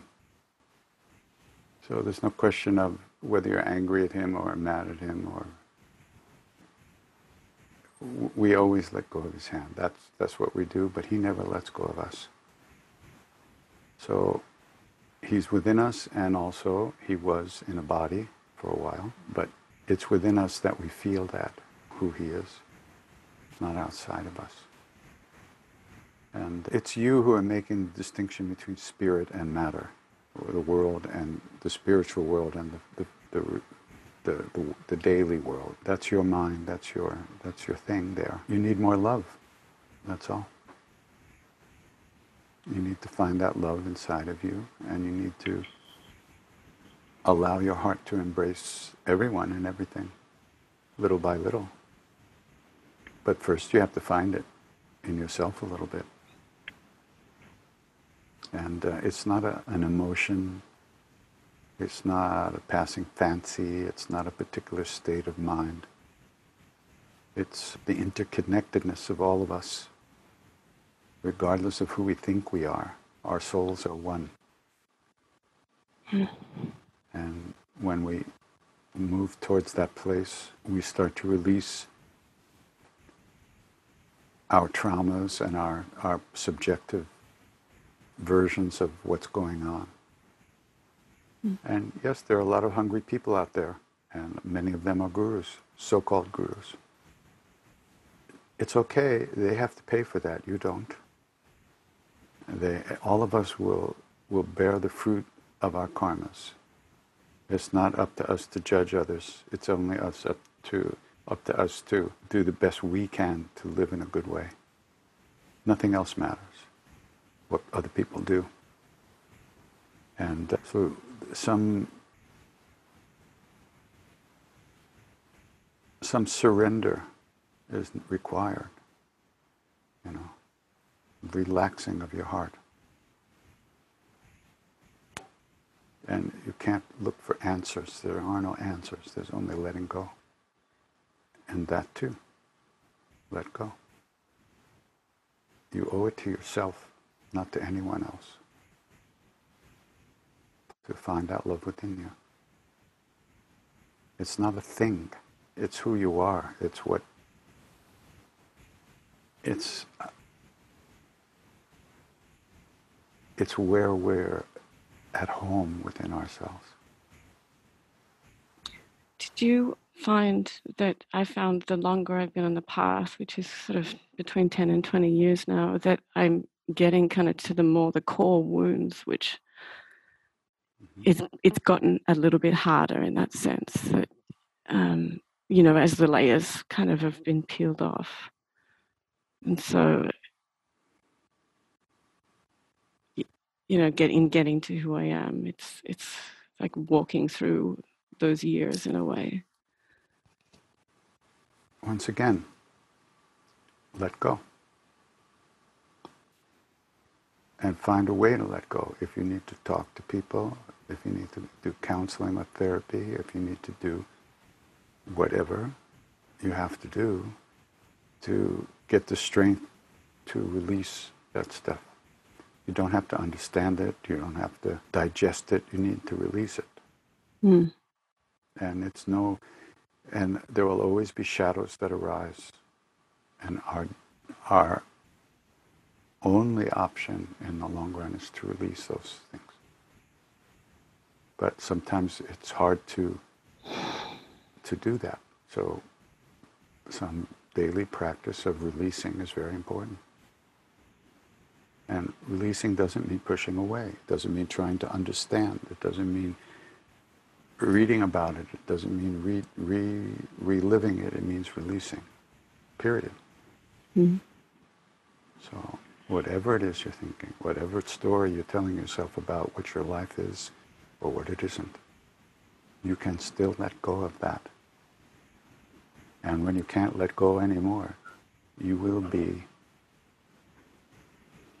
love, reality, truth, being, the self, the one, Buddha nature. But until Mhm. that moment, you can let go. Yeah, and I'm guessing it's not the job of, of the guru to stop. The job of the guru is to allow us to live, to survive our karmas, Yeah. which they do. You still have to live through them. Ram Dass had to live through that stroke. Yeah. It was the grace of Maharaji that allowed him to overcome the- all the negative aspects of the stroke and turn it into the path for him, Yeah. which he did. There's nobody to blame for our own states of mind except ourselves. And even that you can't do because all of that is also fruition of karmas coming coming into this moment. Let go again and again and again and again. Breathe, relax, take it easy. Let go. And find out how you can become kind to yourself. Thank you. You're welcome. Hey, Kitty. Thank you so Hey. much for your time today. You know, I, I know Maharaji has been a good part of your life, and I just want to say thank you for being you because you have really shifted my life and in, in very, very profound ways. So thank you for being you. Thank you. I, I, I, I tried to be other people, but I failed. I understand that. So my question is, I guess in yoga philosophy, we're like in the Kali Yuga, right? And here we mm-hmm. are in this very unprecedented time. And you know, a lot of masters have said chanting can be one of the best practices when we're in these dark or challenging times, as you've been talking about this whole chai and chat. I guess in your opinion, there seems to be a lot of confusion in spiritual circles. Like some people think, okay, we're coming out of the Kali Yuga we're going into this Aquarian age where things are going to be bright, shiny. But also as a kirtan singer myself, I I'm curious about like any special deities, particular mantras that you are finding helpful, especially right now. You know, I know it's all one, like this, right? All one, all one. Mm-hmm. But yeah, you know, like Durga has a certain energy, Shiva has a certain energy, the Gayatri has energy. I don't, What? I don't feel that way. Okay. Okay. It's all, it, these are all the names of love. These are all the names of what lives within us, as who we are Okay. already. It's not something else. It's not somewhere else. It's within us. All these names lead to the same place. They're the names of the same place. All these so-called deities are forms of our own true nature. You could, whatever you sing is fine. It doesn't make any difference. Sing what you like. If you think about it, you're not doing it. So I would just do it. Okay, I know because Jordan calls it my squeeze box. He says, "Bring the squeeze box." Yeah, yeah. And let's that box and, and, don't think uh, about it. Okay. Yeah. I really, I, I don't, I don't know what I'm doing. I, I follow my heart, but it seems to be uh, semi-useful. So I keep doing. And how about the Kali Yuga? Do you How think? about it? What a fun, what a fun ride, eh? Do you feel we're at the end? How the fuck do I know? I, you know, I can't, I can't even find the bathroom in the middle of the night. How am I going to find the end of the Kali Yuga? Certain scriptures say certain things. What what does differ? You ain't gonna. Neither one of us are gonna be here when and if it actually ends. So what's the sense? Okay. Some people say it's ending now. Yeah, well, maybe it's already over. Who knows? Nobody All knows. right. And the All people right. who know, they don't say. So let's put it that way. Uh-huh. Okay. It's not Thank you. necessary. That's just that's just fear mongering or an, an attempt to control your own trip and manipulate your emotions and just fucking live. Do what you have to do to be a good person. Treat other people the way you want to be treated, and the Kali Yuga will take care of itself. And I'll second what Jordan said. I created a watch party from one of your kirtans Uh-huh. online. Nice. And Great. people found you that don't even know you. So When they when so they much. find out who I am, tell them to tell me. Hi. Hi, how's it going? Good. Thank you so much for everything. It's been really fantastic. Wonderful. It's been really gracious of all you guys. And and you know, it's an honor and a privilege to be able to give back. And yeah, I'll be, I'm looking forward to taking the course. And so is another friend of mine. She's on here too. And the very, you know, it's it's, it's a privilege to be able to give back during this time to you. Thank guys. you. Thank you. Thanks for doing what you guys do. So, so yeah. So my question was, let's see. Uh, let me take a breath here. I'm a little excited. I got a little ahead of myself. The caffeine caught up with me. Right, Drink more. It's good for you. You get a point where it just mellows out. Oh yeah. Yeah. I'm a little scared to drink more than I have. After the nervous breakdown, it slows down. So my question is, have you ever sang the Gayatri Mantra music to melody? I might have sung it a few times, but I don't really know it very well. It's not something that we were exposed to in India uh, when I was there. I mean, we knew about it, we know about it, and I, a lot of people do sing it, and it's supposed to be one of the big time mantras. But it, like I said, it wasn't something that came to us naturally in our time in India uh, through uh, whatever we were doing. So it's not something I do very often. Hmm, okay. It's lovely. I mean, it's a great mantra, obviously, very powerful. Yeah, I keep thinking it would, it would sound really good with the percussion and. I'm and sure people do it. Uh, who did I hear did it? Maybe David Miten do a version of it. That's very nice. do. I'm not sure. Yeah. So They actually chant it every day live on Facebook too. there Really? they go. Yeah. Tell them I sent you and then duck. Thank you for doing everything that you do. You're welcome. And uh, I don't have really any question of my own. I just want to hear a little bit about Hanumanji. If you tell one or two sentences about him, that will make me happy. Nothing else. I don't need anything. You know, Hanumanji is, is Maharaj used to say, Who is Hanuman? And we'd give him all the, the you know, the stock answers or the, the son of the wind, the servant of Ram, the da, da. And he'd say, Nek, Hanumanji is the Ram Kisvas. He'd say, Hanuman is the breath of Ram. The breath of Ram. He said, He's not a monkey, he's the breath of Ram. And uh, very powerful statement. You know, in the in the Gospels, the the in, in the word used for Holy Spirit in the Gospels is the word for breath, and it became it means holy breath. It was translated later as spirit because of the who knows why, but there's the issues of the the church wanting to control people's spirituality and take it out of the body and make it just you know somewhere else so they could sell it and own people. But not that's not what jesus was talking about. Holy breath and maharaji said hanuman krishna and christ are the same you know all, all the same. The breath of god the breath is what brings life. It's the connection between that keeps uh, keeps us alive and keeps our souls alive. So hanuman is that. And being that,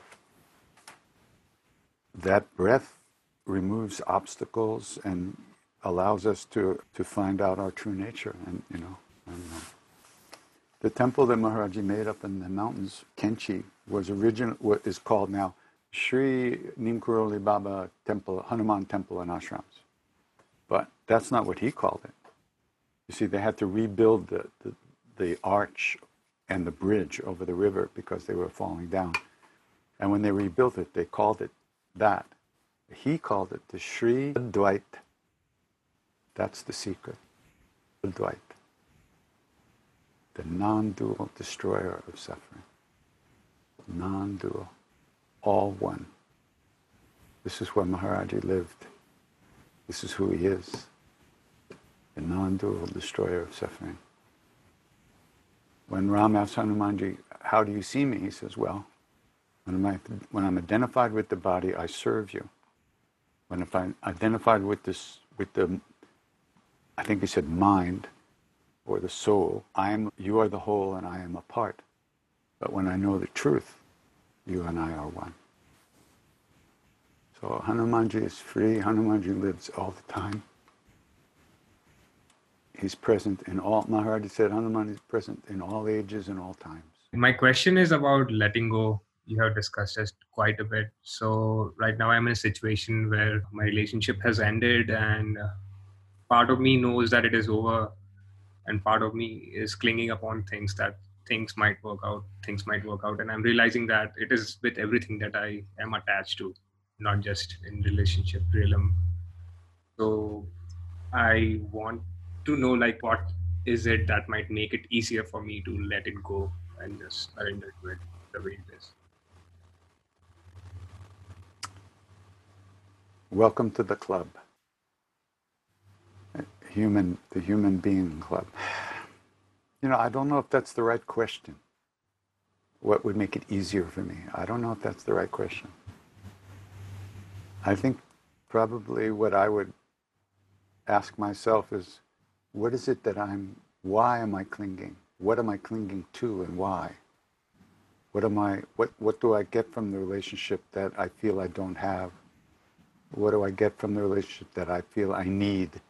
That I, what I, what, what do I feel, what am I missing in myself that I think I'm getting from a relationship?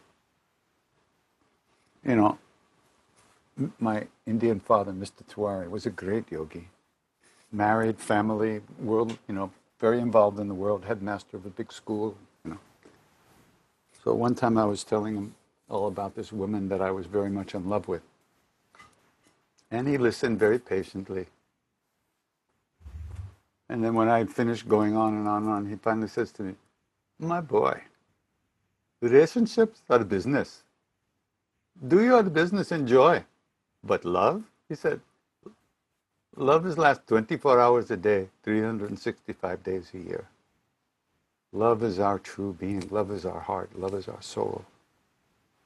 We, we can learn a lot from relationships about ourselves because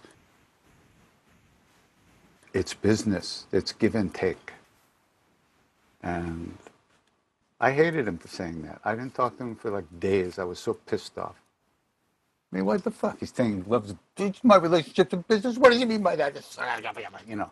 But finally, I got with the program, you know, and I understood what he was saying. You know, we're human beings. We need relationships. We're in relationships to everything. Some things we get involved with for lots of reasons. So really, we need to ask ourselves, what what what do I what do I get from that? Why why am I wanting that? And also, you know, being honest with ourselves that we do want this. So what but what is it about it that I want? Why do I want it so badly? Why do I feel you know, listen, you're looking at a guy who had two nervous breakdowns because of relationships. I mean, totally out the fucking lunch, hallucinating, out of my mind, ready to kill myself. So I'm talking from experience. So it's big time stuff. It's really big time stuff. So take it seriously. The whole process of, of being in, being out, of wanting, of not getting, all that stuff. Take it seriously, but be also recognize what it does to you Why, how does this have the power to hurt me so much? What is that hole I'm trying to fill up in my heart? with this stuff. And when I'm not getting it, I'm in a panic. And when I have it, I have to hold on to it. you can't do either. You can't hold on, you all you can't let go. So it's just a very painful place. It's snowing. तुम कहाँ से आने वाले Was it snowing where you are? Bay Area. No, I'm in California. Wow, big snowstorm here in upstate New York. Yeah, so be patient with yourself, okay? Really. Give yourself a break. If it works out, it works out. If it doesn't, it doesn't. What we're here to learn is how to be good to ourselves, and that's the hardest part. You know, we're so uncomfortable with our feelings, you know, looking at ourselves and seeing our stuff. But it's okay. It's all okay. Everything you're feeling is it's not wrong. It might hurt, but it won't always hurt. So it is like uh, there are things that I regret. Like I have always this if else thing going on. Like if I would have done this, it would have been different. If I would have done this, it would have been different. I'm Yeah. just living in the past, trying to. Well, you know, have you thought? I, I don't know what state your relationship in, but communication is not a bad idea. Yeah, I tried to talk and try to try to talk with her parents and everything, but Uh, write a letter, email, send a telegram, have flowers delivered. Do whatever you feel you have to do to accomplish what you want. If it doesn't work out, it doesn't work out, but at least you've given it your best shot. And next time, maybe you won't do the same shit. You know? If you think there's a possibility, even if there's no possibility, you can apologize too. And that will help your own heart. And on the other hand, it takes two to tango. So whatever you've brought to the relationship, she's also brought her stuff. Wha- Whatever you were reacting at, she was also reacting. So all you can do is take responsibility for your own feelings. And it's never a bad idea to apologize for any pain you've caused, period, without wanting anything in return. Just to apologize is good. And to forgive for any pain that was given. Well, that's that's the best I can do. Yeah, yeah, yeah. Thank you so much. All right. Tikraha. Be well. Ram Ram. Ram Ram. It is snowing its ass off here. This is unbelievable. Wow nice to kind of virtually meet you. I was just wondering, I've got two questions. The first one is if you're dedicated to your practice, will you come back and remember quicker? Where are you going? Every time I get lost, I come back, I get lost, I, I remember. And when I get lost, I go, why does it take me so long to come back and remember? That's also a thought. You're still lost. Back is when you're when you're not thinking, when you're aware of your thoughts and not thinking them. And the changes, the real changes happen under the radar. Eh, We can't be caught in evaluating how we're doing on the path. It's not useful because it's all bullshit.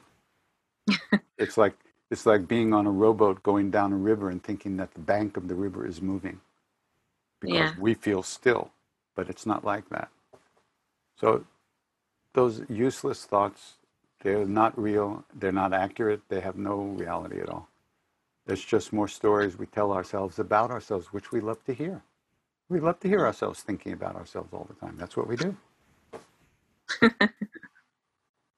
But it, I'm not very good about being disciplined. So if you, Welcome if to you, the club. Who gives a shit? Just be yourself.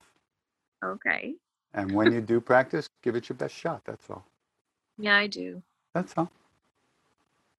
And um, then the other question I wanted to ask you is uh, because I love Maharaji and I've read all the stories and I've got Barefoot in the Heart here. And but sometimes I hear the stories where he got really angry with people, and I was just Yeah. wondering, is that tough love where he felt that was the best thing you think for that person at the time, like to put them out? about it.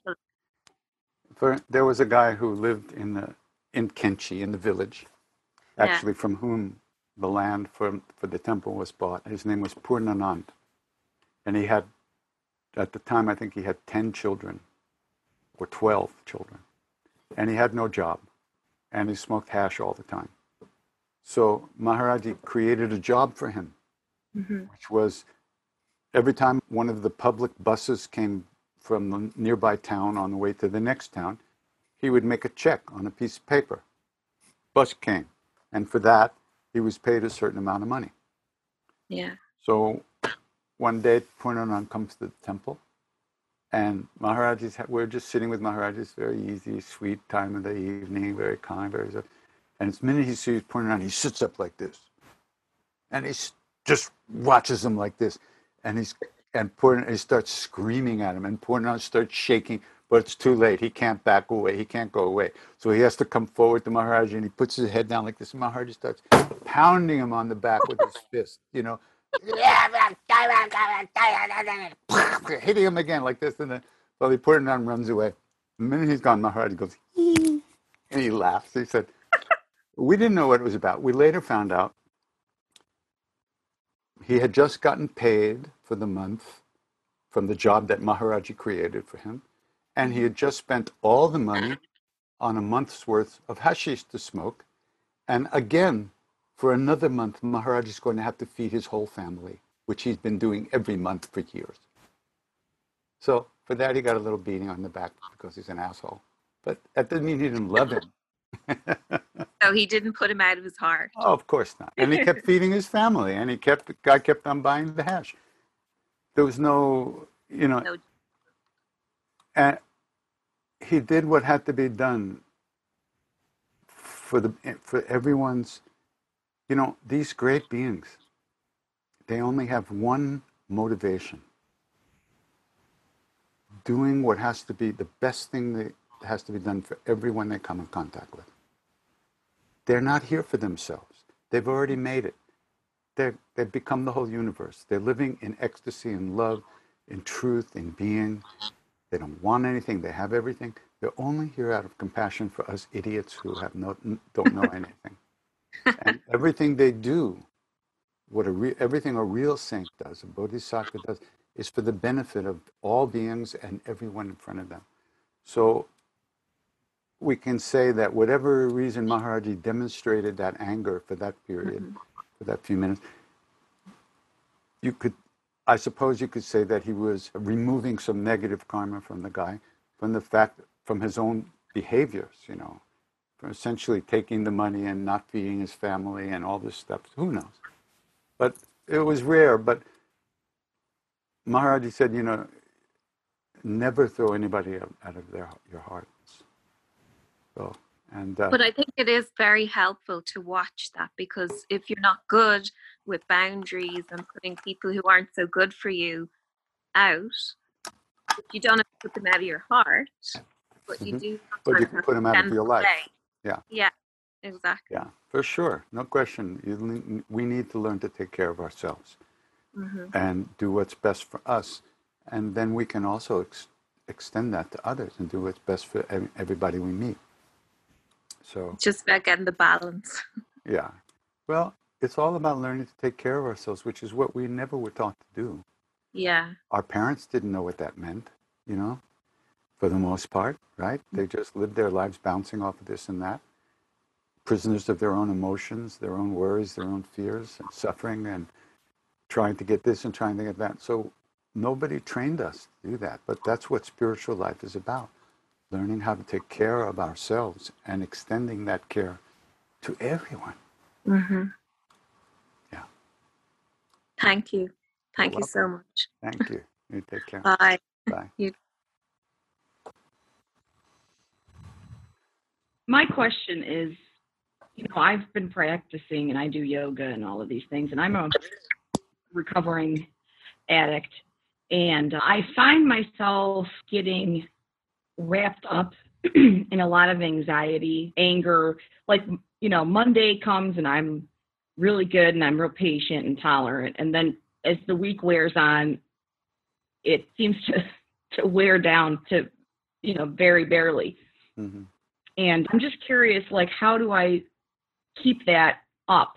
You know how do i keep my patience and my tolerance up? Because you know i've noticed i'm really good in in big crisis situations but it's like the little things Mm. in life get me, you know, really irritate me. So I, I'd like to kind of know how to, I guess, alleviate that, please. Well, once again, asking the the, the mind to destroy the mind or to cure the mind, blah, blah, blah. It's like asking the thief to be the, the policeman. You can't fix it on the level it exists. You can only recognize it and let go again and again. In other words, you're, you're, you're getting caught reacting to what you think is your, you call your anxiety, which is already a reaction of some kind. And, and also, you, it's probably, uh, it's one of the contributing factors to the fact that you self, you self-medicated so, for yourself so intensely for a period of time. Not because there's a, a, a serious wave of this you always feel underneath that pushes you around.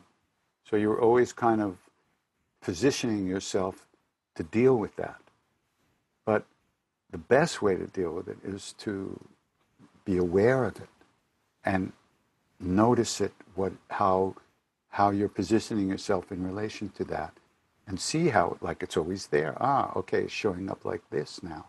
Ah, showing up like this. So, and letting go again and again. You, by noticing, you're already not caught. Even if you're still feeling it, you're not completely submerged in it when you notice it. So, so when you do your practice, don't try to have any particular type of experience, okay? Don't try to feel good. Don't try to push this stuff away and, and create a little safe place for you. There's no safe place except who you are already. So as you sit there or do what you do, sing, meditate, watch your breath, be with whatever comes and keep releasing when you get caught. Release, let go, release, get caught, release. That's the deal. And by, the, by training yourself to recognize and let go, you'll find that that will happen automatically in situations off, off the mat, so to speak. It's a, it's, a, it's a learned response that you train yourself in. So, like something will start to happen and you'll see it. And you go, oh, and then you let go. The letting go is not a, it's not, how can I say it? It's not, it's not pushing it away. It's not holding on to something else. It's releasing. And when you release, you're automatically back for a millisecond. And then you're gone again. So, but that's why we do practice, because in that little period of practice, whatever it is 5, 10, 15, 20 minutes, whatever it is that you do, you're working on that letting go muscle. And that muscle will continue to function and get stronger and stronger as time goes on. But the real changes happen off the radar, mm. under the radar. You can't sit around and evaluate how am I doing? Because when we're really at ease, we're not like noticing necessarily. We only notice when we're really fucked up, you know. But what happens is we feel bad less of the time, but we don't notice it. We spend less and less time in negative states of mind. That's one of the fruits of practice.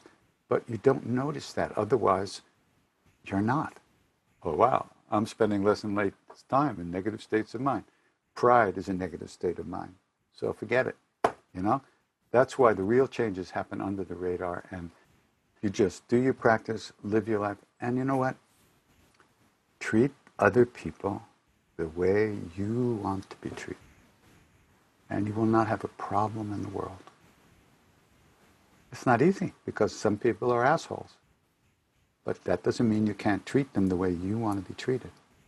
That takes strength, courage, and real dedication to to to the path and, and being who you really are.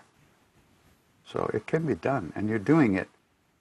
Don't sit around evaluating and then making up a story about it's not good enough and I'm fucking up and it happens like this. Who knows how it happens? Who gives a shit how it happens? Live. That's all. Every minute is new. Don't worry. I just wanted to say thank you. You've been important in my life these last, well, I still think of the 90s as recent, but in the recent decades. And I really appreciate it. You doing what you do, I think makes it easier for us to do what we do. And it works. And Thank you so much. now you're going to teach me to play harmonium. And I'm Oh really yeah, okay. Yeah. had to pick that instead of the class coming up, but I just, I really appreciate you and thank you so much for what you do. Thank you. I appreciate it. Bye bye. Katie, it's such a such a pleasure to be here to see you. It's been a long time. The last time I saw you perform live was in San Francisco 13 years ago, probably. Oh my. yeah.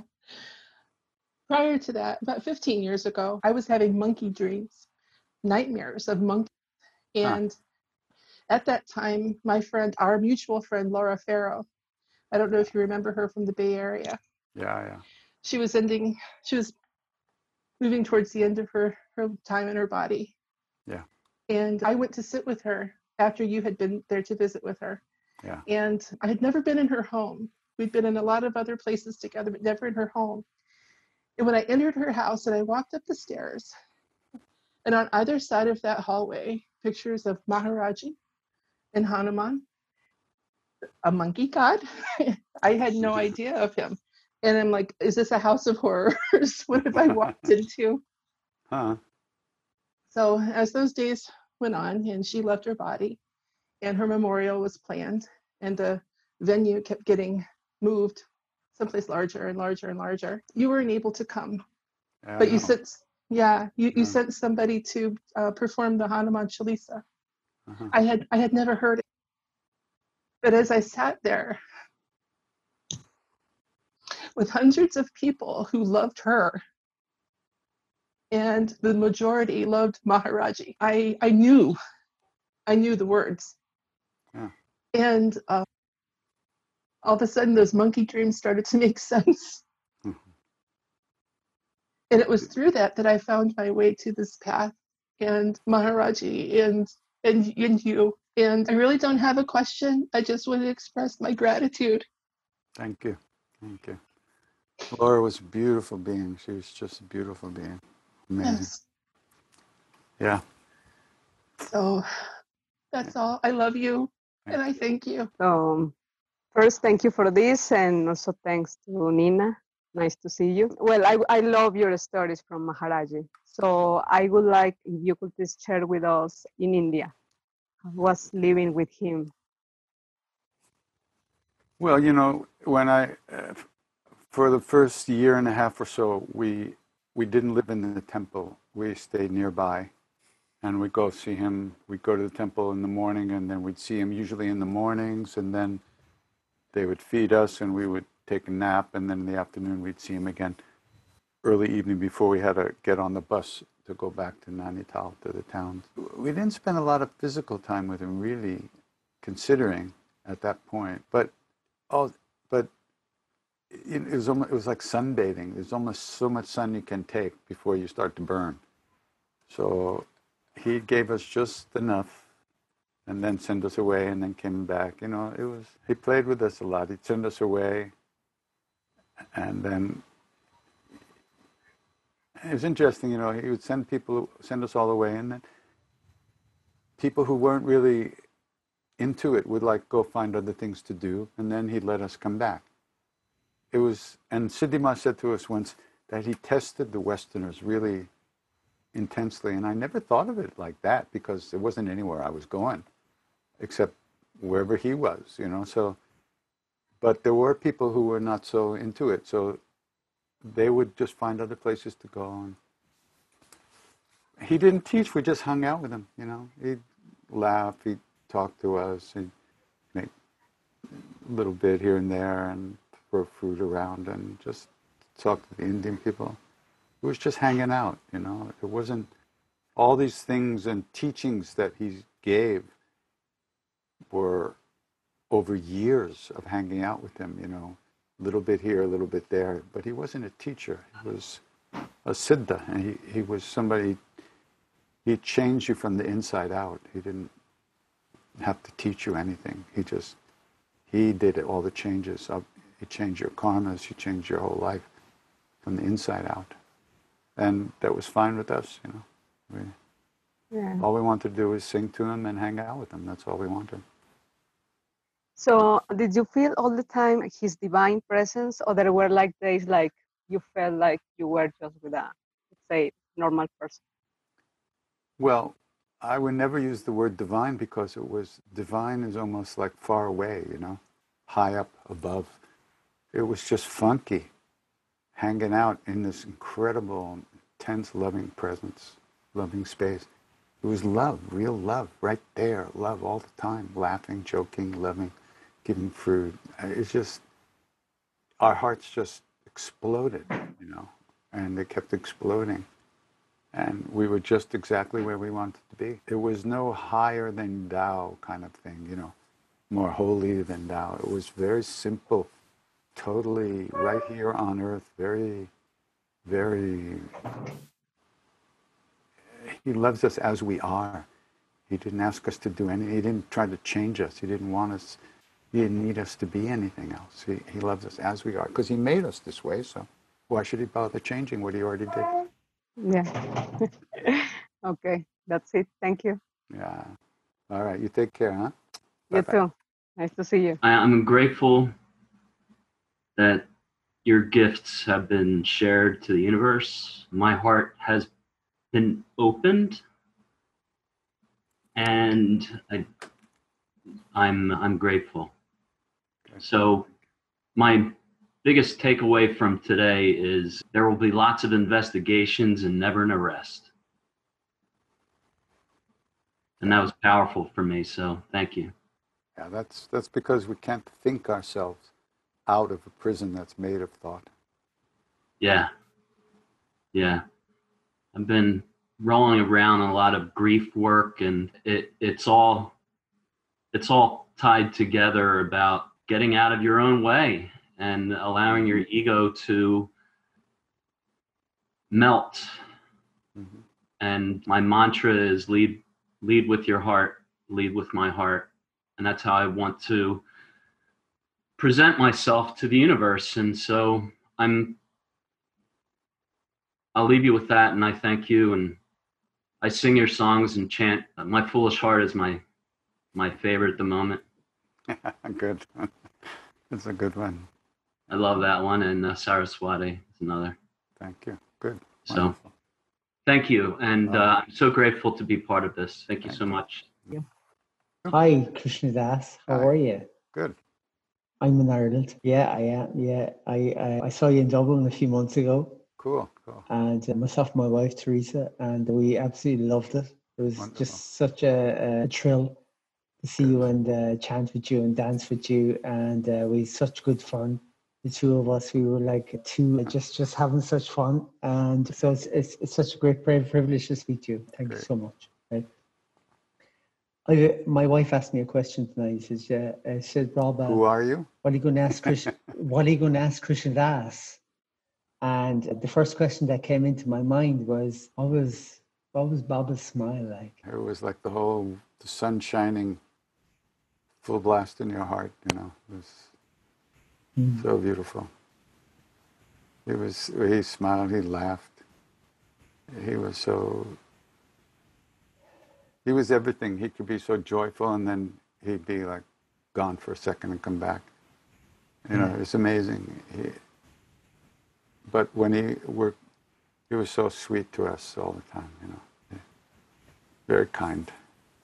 Yeah, he he is sweetness and love, you know. And like I, I, I wanted to see you for for see you sing for see you chant for so long, and uh, when you came to Dublin, it was just a real privilege and real honor. And I feel even now, even what's happened in the world, it's even better. You Mhm. know, uh, it feels real grace of Baba, and you know, Baba cracked my heart open in in Kainchi in, in 2015. And he's a he's a gorgeous being, and uh, you know, wi- without him, I wouldn't be here. Like, and I wouldn't be with my wife, and I, I wouldn't be alive, to be honest with you.